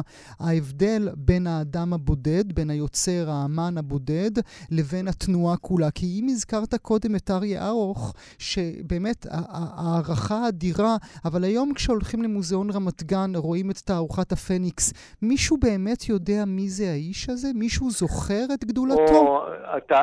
אתה אם אתה רוצה לבטל את שאר האייטמים ושנבכה שנינו יחדיו על, על היעדר הזיכרון של התרבות הישראלית ועל העובדה שכל דור פשוט חי על מחיקת והריסת הדור הקודם, אז יש לנו הרבה מאוד מה להגיד. יש לנו אומנים נהדרים בארץ, באמת נהדרים, יש אומנות מאוד טובה, והזכרת את האוסף הזה שבאמת מציג אה, כמה ציורים מפעימים, mm-hmm. אבל אדם שיבוא לישראל ויגיד, אני שמעתי שיש פה אמן שקוראים לו אריה ארוך, איך אני יכול לראות עשר עשרים אה, ציורים שלו, יגידו לו, תחכה בסבלנות עד שמישהו יתעורר ויציג אותו שוב. Mm-hmm. בכל העולם יש תצוגות קבע של אה, אמנים איקונים, בארץ יש רק של כאלה שמשפחותיהם יכלו להרשות לעצמם, mm. להציג אותם, זה כשלעצמו נורא חשוב, זה לא מספיק. אבל זה לא, זה לא מקרה בודד, אותו דבר גם שטרייכמן, ואותו דבר זריצקי, זריצקי ואותו דבר ודאי, סטימצקי, ודאי. ואותו דבר. מי שהיה מורה שלי, תלמידיי כבר לא יודעים מי הוא. אז עוד מעט, כיוון שכבר אין לי תלמידים, אז אלה שלומדים האמנות כבר לא יודעים או לא ידעו מי אני. אני באופן אישי, מקרה פרטי, זה לא כך חשוב, אבל יש לנו, יש לנו בעיה. אנחנו, תראה, מדינת ישראל קמה מריסטארט, והיא ממשיכה לעשות ריסטארטים. Mm. כל יום דף לבן. Mm. וחוסר הזיכרון זה אחד הדברים ש... אבל אתה, אתה גם עשית את זה, וזה כמובן לא, לא, לא בביקורת. גם אתה, כשהיית חלק מדלות החומר, גם אתה עשית ריסטארט. לא, לא, יש הבדל. זאת אומרת, אני חייב לעשות, כל ציור אני עושה ריסטארט. אבל, אבל התוצאה לא צריכים לעשות לריסטארט. כדי לצייר, אני צריך לשכוח, אני צריך לגשת אל, אל הבד הרי, כאילו, כאילו הוא הראשון והאחרון שלי. זה בסדר. אבל, אבל אחרי שיש כבר ציור גמור וחתום, ואם מישהו מעריך אותו, אם לא מעריכים אותו, אז לא מעריכים, אין מה לעשות. אם מישהו מעריך אותו, הוא לא יכול לעשות לו ריסטארט, מכיוון שהוא מפסיד רצף. Hmm.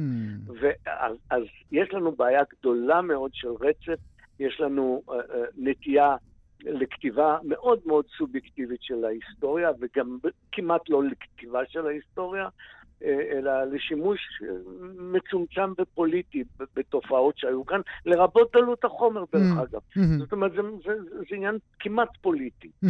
התערוכה הייתה תערוכה יפה וחשובה, אבל נגיד, הרבה יותר מעניין אותי מי מהאומנים הצעירים, נושא את הגן הזה ששרה ברייטברג גילתה אז, ויש כאלה. דרך אגב, היום אנחנו חיים בתקופה בלי איזמים בכלל. בכלל, אין שום דבר שנגמר באיזם. וזה קשה... לא אימפרסיוניזם ולא סוריאליזם. שום דבר, בודדיזם. לגמרי בודדיזם. יש ציירים טובים, אבל כל איש לעצמו... תגיד לי, זה אנחנו, או שאם הייתי מנהל את השיחה הזו בצרפת עם הגרבוז הצרפתי, או בשוודיה עם הגרבוז השוודי, הוא היה אומר לי אותו דבר? כן. לפני עד עשרים שלושים שנים, עד, עד שנות אלפיים בערך, היית אה, נוסע לניו יורק כדי אה, ככה להשלים אה, השכלה אומנותית ולדעת מה קורה, תמיד חזרת עם איזו ידיעה שהיא איזמית. זאת אומרת, עכשיו כולם מצלמים, עכשיו כולם עושים וידאו-ארט, עכשיו כולם עושים כך וכך, עכשיו, עכשיו יש אומנות אה, מושגית. היום אתה חוזר ואומר, הצייר הזה והזה מצא חן בעיניי. ולא יותר.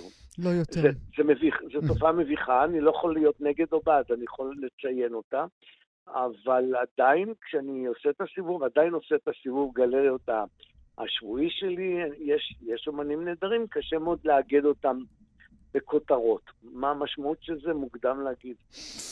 רצף, רק אותו אנחנו נחפש. אני אאחל נכון, לך נכון. שנה טובה ומאושרת, הצייר יאיר גרבוז. תודה רבה שהיית איתי.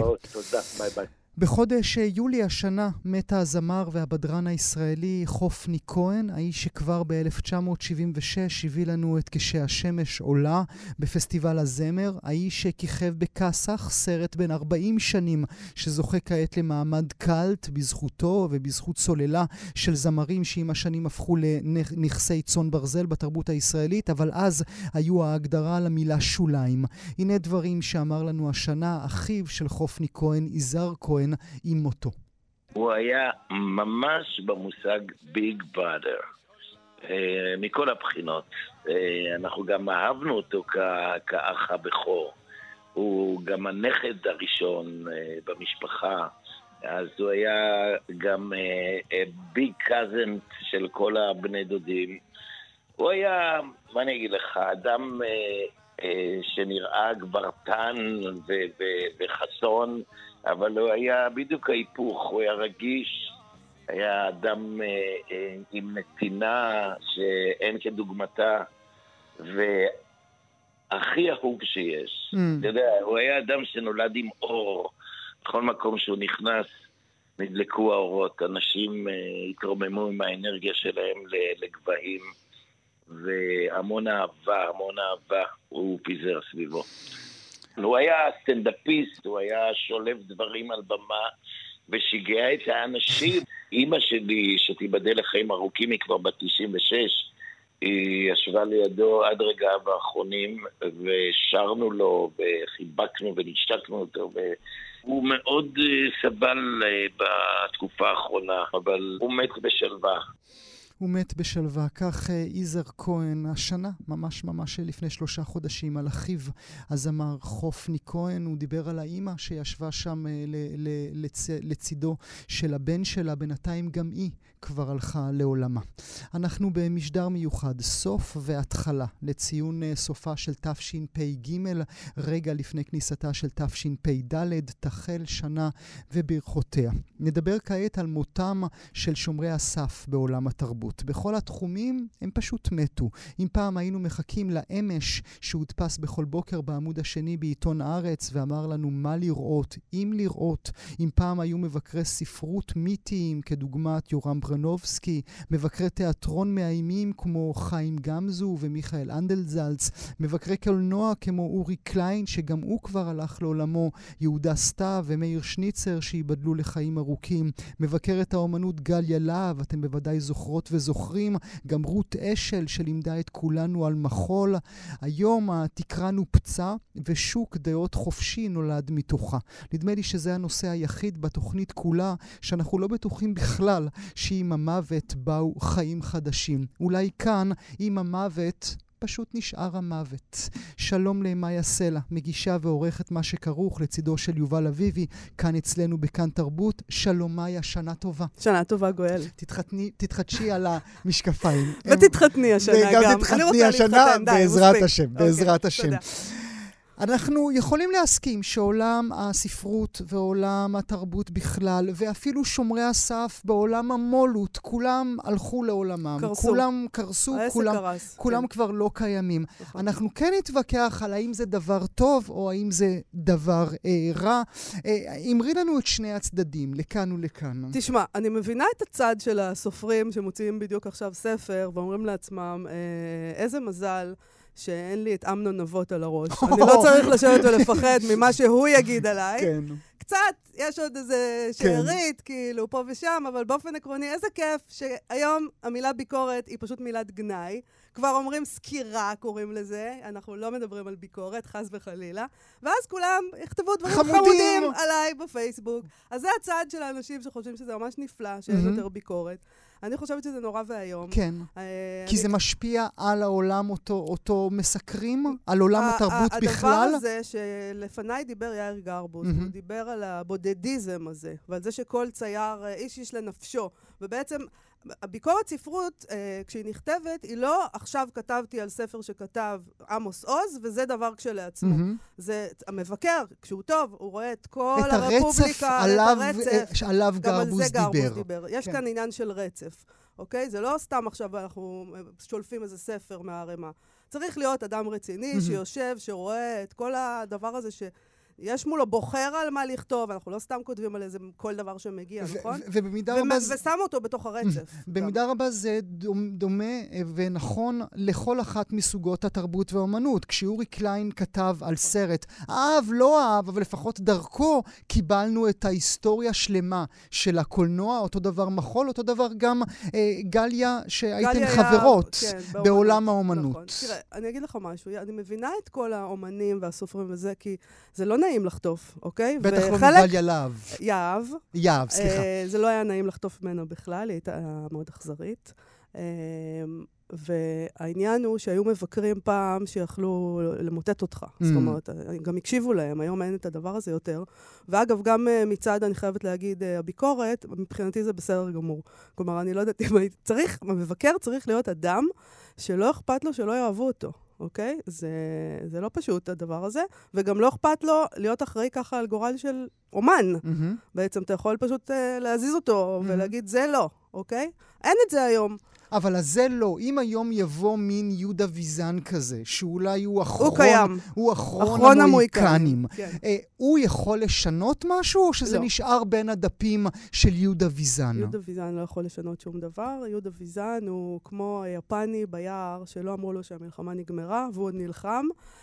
ויזן יודע שהמלחמה נגמרה, אגב. זה לא, הוא לא בדיוק היפני שלא יודע, אבל הוא ממשיך להילחם. אני מתה על זה, אני חושבת שזה נורא יפה. הוא נלחם את המלחמה של הספרות העברית, ובאמת יש לו המון אנשים שהוא פגע בהם, כי הוא כותב מאוד אכזרי וחד.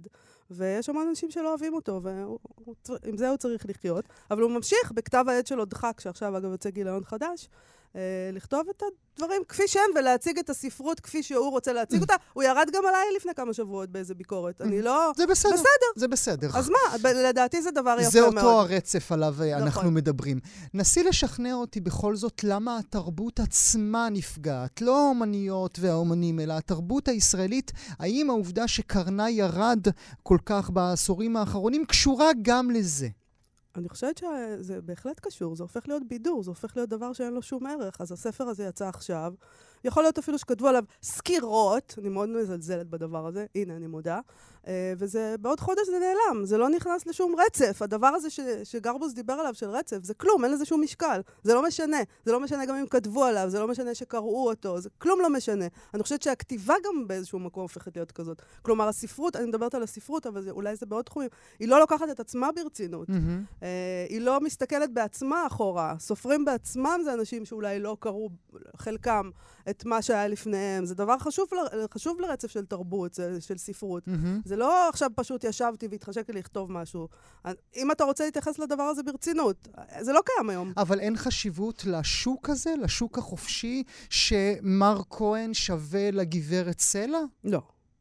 שוק דעות חופשי, הדבר הזה שאתה קורא לו שוק דעות חופשי, שזה בסדר, יש פייסבוק, כל אחד יכול לכתוב משהו, כותב, אבל מה שזה הפך להיות זה שלאף אחד אין דעה.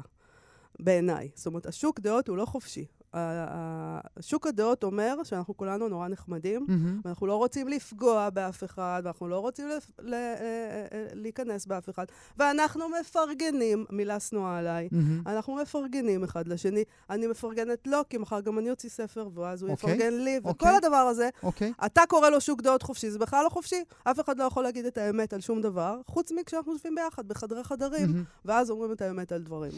מה חופשי בזה? ואותם, אותם אותם כיכרות נגיד, אותם רשתות חברתיות, גם הובילו לתנועת נגד אותם מבקרים שכן העזו לומר משהו. יש עדיין מבקרים פה ושם. Mm-hmm. בו, אותם הם... מבקרים שמעיזים לומר משהו. מספיק שהמוסה אה, יכתוב, אה, הנה תראו מה הוא אמר עליי, ואז עדה שלמה מגיעה ומתנפת היא בתורה אנחנו, על אותו מבקר. כן, נכון, אנחנו רואים קרבות כאלה, אנחנו רואים את הסופרת הפופולרית שחטפה, יש לה את, ה, את השריקה שלה, והיא קוראת לכל המעריצים שלה ולכל החברים שלה, ואז מתחיל מחול שדים נגד המבקר. כן, זה משהו שמבקר, פעם לא היה צריך להתמודד איתו. פעם, יכול להיות שאנשים ישבו בבית קפה ותנפו על המבקר או משהו, כן, זה ברור. אף אחד לא אוהב מבקרים. אבל אולי היה צריך לראות את הדבר הזה מתרחש, לפעמים שבוע, שבועיים, שערה שלמה סביבו, וכמה שהוא מטומטם וזה. גם אם זה אפשר לחיות, אגב. מה יעשה לה מטומטמת? זה לא דבר ש... זה לא נורא. לא נורא. זה לא נורא. מטומטמת, נו, מה אפשר לעשות? אני חיה עם זה בסדר. צריך לתת נקודה נוספת, וזה העובדה, וזה העולם שלך, כל אותם שומרי סף בעולם המולות שנעלמו לגמרי. ידענו שיש עורך ראשי פעם עם שם גדול, וכשהוא בוחר בספר, אנחנו יודעים שאנחנו נאהב את הספר. היום אה, הורידו להם את הרגליים, היום רבות ורבים מהכותבים, לא יקרא להם סופרים, בכלל משלמים על הוצאת הספר שלהם, רובם. ואתה מקבל איזשהו אין סוף של דפים, שאתה כבר לא יודע מה שווה קריאה ומה לא שווה נכון, קריאה. נכון, אז זה מין הדבר הזה. אז, אז, אז האנשים האלה ששמחים על זה, שכבר אין שומרי סף, ומדברים על שוקדות חופשי, ואיזה יופי שכולם יכולים לכתוב, זה לא כזה יופי. זה לא כזה, זה לא כזה יופי, יש שבעת אלפים ספרים שיוצאים בשנה. אנחנו מקבלים את הערימות האלה, גואל.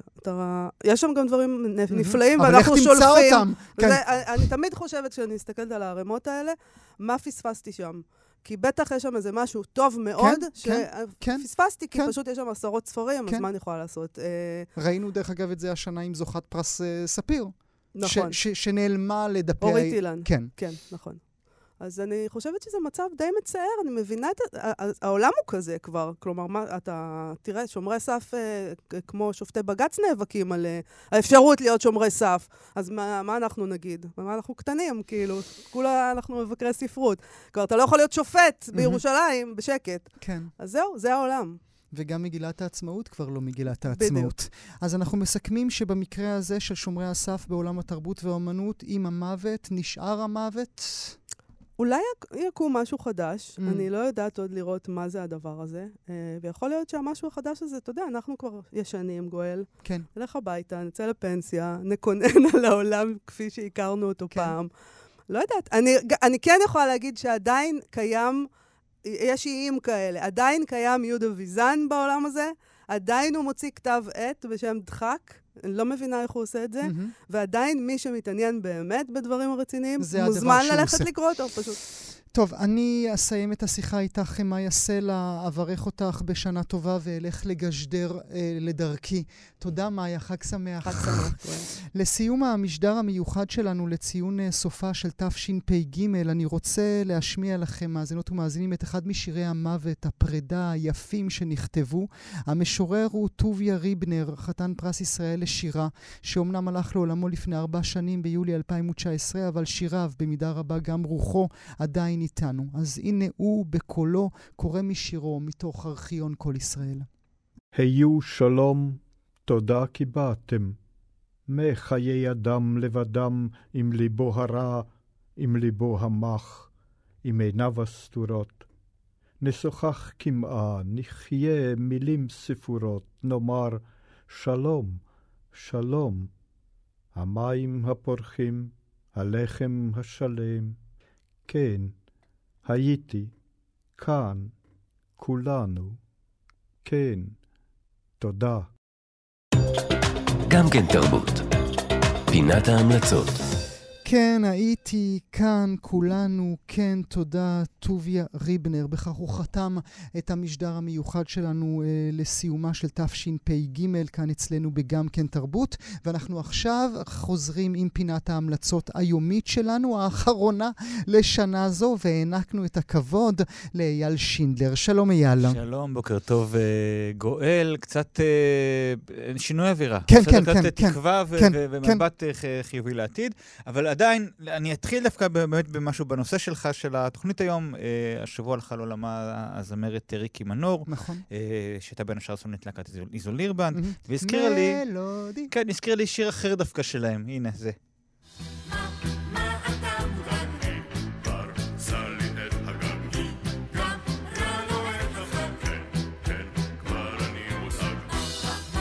כן, אז חג על הגג של להקת איזולירבנד, וחג יש לנו, נכון? אז בואו נשים לב לגגות שלנו. ואני אשאל אותך, מה יש על הגג של הבניין שאתה גר בו? אין לי שמץ, מעולם לא עליתי לשם.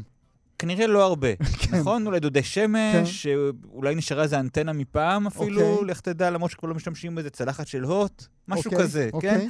בגדול, הגגות זה שטחים מבוזבזים. ואני שוחחתי עם מתן ישראלי, שהוא אה, אה, אומן ירושלמי, הוא המנכ"ל של קהילת מוסללה. זו קהילה של אה, אומנים, אנשי חינוך, אנשי סביבה, הם פועלים כבר מ-אלפיים ותשע. יש להם חמישה מרכזים בירושלים, שכל אחד מהם הוא מעבדה לחדשנות יצירתית בת קיימה. Okay. זה נשמע מאוד גדול, אבל בתכלס מפתחים רעיונות שהם היו רוצים אה, לראות בעיר, בכל מקום, אה, לא רק במעבדה, אלא כן. דרך שנוכל אה, לחיות בה. על הגג בה. של כולנו? למשל, אז אחד המרכזים שלהם נמצא במרכז כלל, בדרך יפו בירושלים, לא יודע אם אתה מכיר, זה מבנה ענקי, מאוד ותיק, יליד סוף שנות ה-שבעים, סוג של הקניון הראשון mm-hmm. בישראל, כן, אני חושב אפילו. כן. הבניין הזה סבל מהזנחה הרבה מאוד שנים, אבל בעשור האחרון קהילת מוסללה השתלטה על הגג של המבנה הזה, גג ענקי, ומתן סיפר לנו מה קורה שם היום על הגג.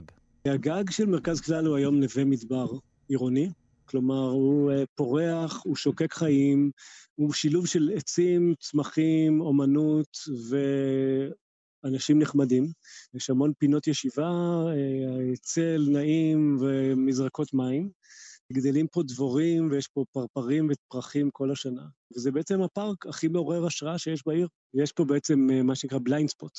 והוא לא רק ירושלמי, הוא לא רק ישראלי, בכל עיר בעולם יש מאות מיליונים של מטרים של גגות שעומדים שוממים. זה בעצם המדבר הכי גדול שאנחנו כאנושית יצרנו. איזה חכם זה, וואו. כן, אז אם יש... מזרקות, פרפרים, דבורים. זה ככה, ראיתי שם, זה מקום מדהים ויפה, ואתה נמצא למטה בדרך יפו, בעיר הסואנת, ליד השוק, ואתה עולה, ובשנייה אתה נמצא ב... וכל אחד יכול לעלות, פשוט לבוא. כן, גג עדן. שמעתם אותו? גג עדן, זה נהדר. תכף נחזור לביטוי הזה, למונח הזה. אז הגג של הבניין כלל מוכיח לנו איזה קסם יכול להיות במרחבים הנטושים האלה, בגגות. הנדלן כבר קיים, לא צריך לזה איזה טכנולוגיה מיוחדת או משהו, לא צריך להרוס שום דבר, לא צריך פינוי-בינוי, לא צריך לפנות אף דייר. הכל נמצא שם, רק צריך לחשוב מה עושים עם זה. והיום הם הגגות... שיש להם, הם מייצרים שם מזון, כמו שהוא אמר, הם מייצרים אנרגיה מתחדשת, mm-hmm. הם, הם מייצרים מרחבים של פנאי ותרבות ו- וקהילה, וזה הכל דברים שמאוד חסרים לנו מדהים. במרחב העירוני שלנו. אבל החזון של מתן ואנשי מוסללה הוא אפילו עוד יותר גדול מזה. אנחנו לא מדברים רק על גגות, אנחנו מדברים על האפשרות להמציא את העיר מחדש. כלומר, להוסיף את המרחבים שכל כך חסרים לנו ולחלום מציאות של שפע. וזה משאב, שפשוט יש אותו בכל כך הרבה שפע שלא יודעים מה לעשות איתו. ולכן אנחנו יחד עם עיריית ירושלים יצרנו אה, תוכנית שלמה של מימוש המשאב הבלתי נדלה הזה, ומה שאנחנו עושים בחיי השגרה שלנו פה זה אה, סיורים וסדנאות וכנסים ומפגשים שגורמים לאנשים לחוות חוויות משמעותיות על גגות, ואז אחרי זה כשהם חוזרים הביתה, בין אם הם חוו אה, מופע על הגג או אה, פשוט ישבו פה בשקט עם כוס מים, הם לעולם לא ישכחו את האפשרות שהגג שלהם יהיה גם מרחב מרפא. ואם שתלנו את המחשבה הקטנה הזאת במישהו, והוא אחרי זה בזכות זה עשה תנועה גדולה בעולם והקים גג, דיינו, עשינו את שלנו. יפה. לך תבדוק מה שלך על הגג. כן. אז הסיבה שדיברתי עם מתן, כי אתמול התחילו אירועי גג עדן, כמו שאמרתי, פסטיבל הגגות של ירושלים, המשיכו הערב ומחר על הגגות של מרכז כלל, על הגגות החדשים של קמפוס בצלאל ושל סיים שפיגל, המבנים החדשים במרכז העיר של הבתי ספר שעברו עליהם, ועל עוד גגות. אתמול היה שם כנס מקצועי בנושא חלוצי גגות. אוקיי. ובפסטיבל עצמו היו הרצאות, מסיבות, הופעות, בין השאר הערב תופיע להקת היללה שאני אישית מאוד מאוד אוהב. זה חינוך חינם? כמובן, חינך חינם, אבל אני שומר את זה לסוף, אתה מקלקל לי. אבל, אוקיי, אני רוצה להתמקד באירוע ספציפי שהתקיים מחר, לכבוד השנה החדשה, בשם בעיני עיר ואדם. זה טקס ברכות לשנה החדשה, שבו חמישה דוברים ודוברות ידברו ויברכו את העיר ואת הנוכחים לקראת השנה החדשה. שוחחתי עם האומנית והיוצרת הירושלמית ענבל דקל גולדברג, שמנהלת אומנותית את הערב. אני הוזמנתי ליצור את האירוע הזה כטקס, מתוך החיבור שלי לירושלים וגם לרוחניות. אני כזה חוזרת בתשובה, סוג של אינדיבידואליסטית בתחום. וטקסים בכלל, טקסים ומעברים מאוד מאוד מדברים אליי. הזמנתי חמישה דוברים, שכל אחד מהם הוא דמות עשירה, מורכבת, מכל כך הרבה צבעים ורבדים, כל אחד באמת, כאילו גם בעשייה שלו, גם במהלך הפנימי שלו, במסע חיים שלו, ובדרך האומנותית שלו, הביטויית שלו, ונעשה מין טקס כזה שכל דובר ייקח אותנו לאיזה שוטטות, לאיזה מסע, מתבונן על ירושלים ועל העיר בהקשר של הפנימיות באדם. כן, אז הביאה חבורת דוברים מעניינת מאוד, יונתן קונדה, שהוא מוזיקאי ואומן ספוקן וורד, הוציא ספר שירה שלישי לא מזמן, ומרלין וניג, שהיא תסריטאית ומשוררת חרדית, חוזרת בתשובה, היא מבקרת קולנוע שכותבת ביקורות ביידיש, בעברית ובערבית. כן. והיא מגדלת ילדים שלה בכלל ביידיש. וסוזן סעיד, שהיא ערבייה ישראלית שגדלה בהר הזיתים, והייתה לה, גדלה בהפרדה מוחלט בין יהודים לערבים. כאילו אין שום קשר, ושהיא חיפשה עבודה, היא הבינה שצריך ללמוד ערבית, היא הצטרפה לקבוצה של נשים שמודדות אחת השנייה שפות, והיום היא עומדת בראש הקבוצה, זו קבוצת מדברות, שמלמדת שפות נשים, ורובן אברג'יל, איש הפנתרים השחורים, הקשת הדמוקרטית המזרחית, מי שנולד במרוקו, היגר לצרפת, משם הגיע לישראל כילד, גדל בשכונת מוסררה כל חייו. וכל אחד הביא את נקודת המבט שלו. אני שאלתי את ענבל, איזה ברכה היא נותנת אה, אה, לירושלים? אני מרגישה שאני מבינה יותר ויותר ששלום זה לא משהו שהוא שלם. שלום הוא כאילו משהו שהוא אה, מורכב מכל כך הרבה חלקים, שעצם ההסכמה לקבל את זה שיש כל כך הרבה חלקים שהם גם מקוטבים וסותרים ומנוגדים, עצם זה לקבל את המצב זה שלום. לא לנסות אה, לשנות או לגרום ל- לדברים להיות אותו דבר, אלא פשוט דווקא להיות בלקבל את הדבר הזה שהוא מורכב, שהוא אה, מנוגד והוא אחר. ופשוט לשאת את זה. ואז כזה זה שם את משהו שהוא הבלתי אמצעי, הרוחני הזה, שזה שמחזיק את הכל. לא אנחנו מחזיקים את זה. זה משהו גדול יותר, מחזיק את סך כל החלקים האלה. מין ברכה כזאת שנזכה כזה להיות מסוגלים לשאת את החלקים. יפה. כן, וגם את uh, מתן ישראל עם המוסללה, שהוא גם אחד הדוברים בערב, אז שאלתי על הברכה שלו uh, לעיר ולמשתתפים. הברכה שלי זה בעצם שנצליח לפתח את החדש, להוסיף את השכבה החדשה. כל דור הרי מוסיף, בטח לעיר כמו ירושלים, שהיא מורכבת מכל כך הרבה שכבות היסטוריות, מוסיף את השכבה שלו. אז אני מזמין את כל המשתתפים בטקס להיות חלוצי גגות, ולהצטרף לתנועה האוטופית שלנו, שהתפקיד שלה היא בעצם להוסיף את השכבה החסרה להערים. קומה נוספת, כמו שאנחנו תמיד אומרים. לגמרי, ממש, והשטח שם. אז גג עדן, פסטיבל הגגות של ירושלים, הערב ומחר על גגות העיר, ומחר ספציפית בעיני עיר ואדם לגג של מוסללה בבניין כלל. נזכיר גם שאת מוסללה אפשר לבקר כל השנה, בכל יום, לבוא לעלות על גג ו... לחוות מה שרוצים שמה, וכמובן, כמובן, כמובן, כל זה חיני חינם, כל האירועים, פרטים באתר של מוסללה. אייל שינדלר, שנה טובה שתהיה לך, שנה טובה. זהו, מאזינות ומאזינים, אתן שומעות ושומעים את הצלילים, הצלילים אמורים על סיומה של תוכנית נוספת, רביעית לשבוע ואחרונה, אחרונה לשנה זו של תשפ"ג. בשמי ובשם הצוות שלי כולו, אני רוצה לברך אתכם בברכת שנה טובה, שנה שקטה, שנה של תרבות. אאחל לכם שנה טובה ממני, תודה ולהתראות. משהו מתחיל, מתגלגל ברחובות, משהו אחר יורד במדרגות,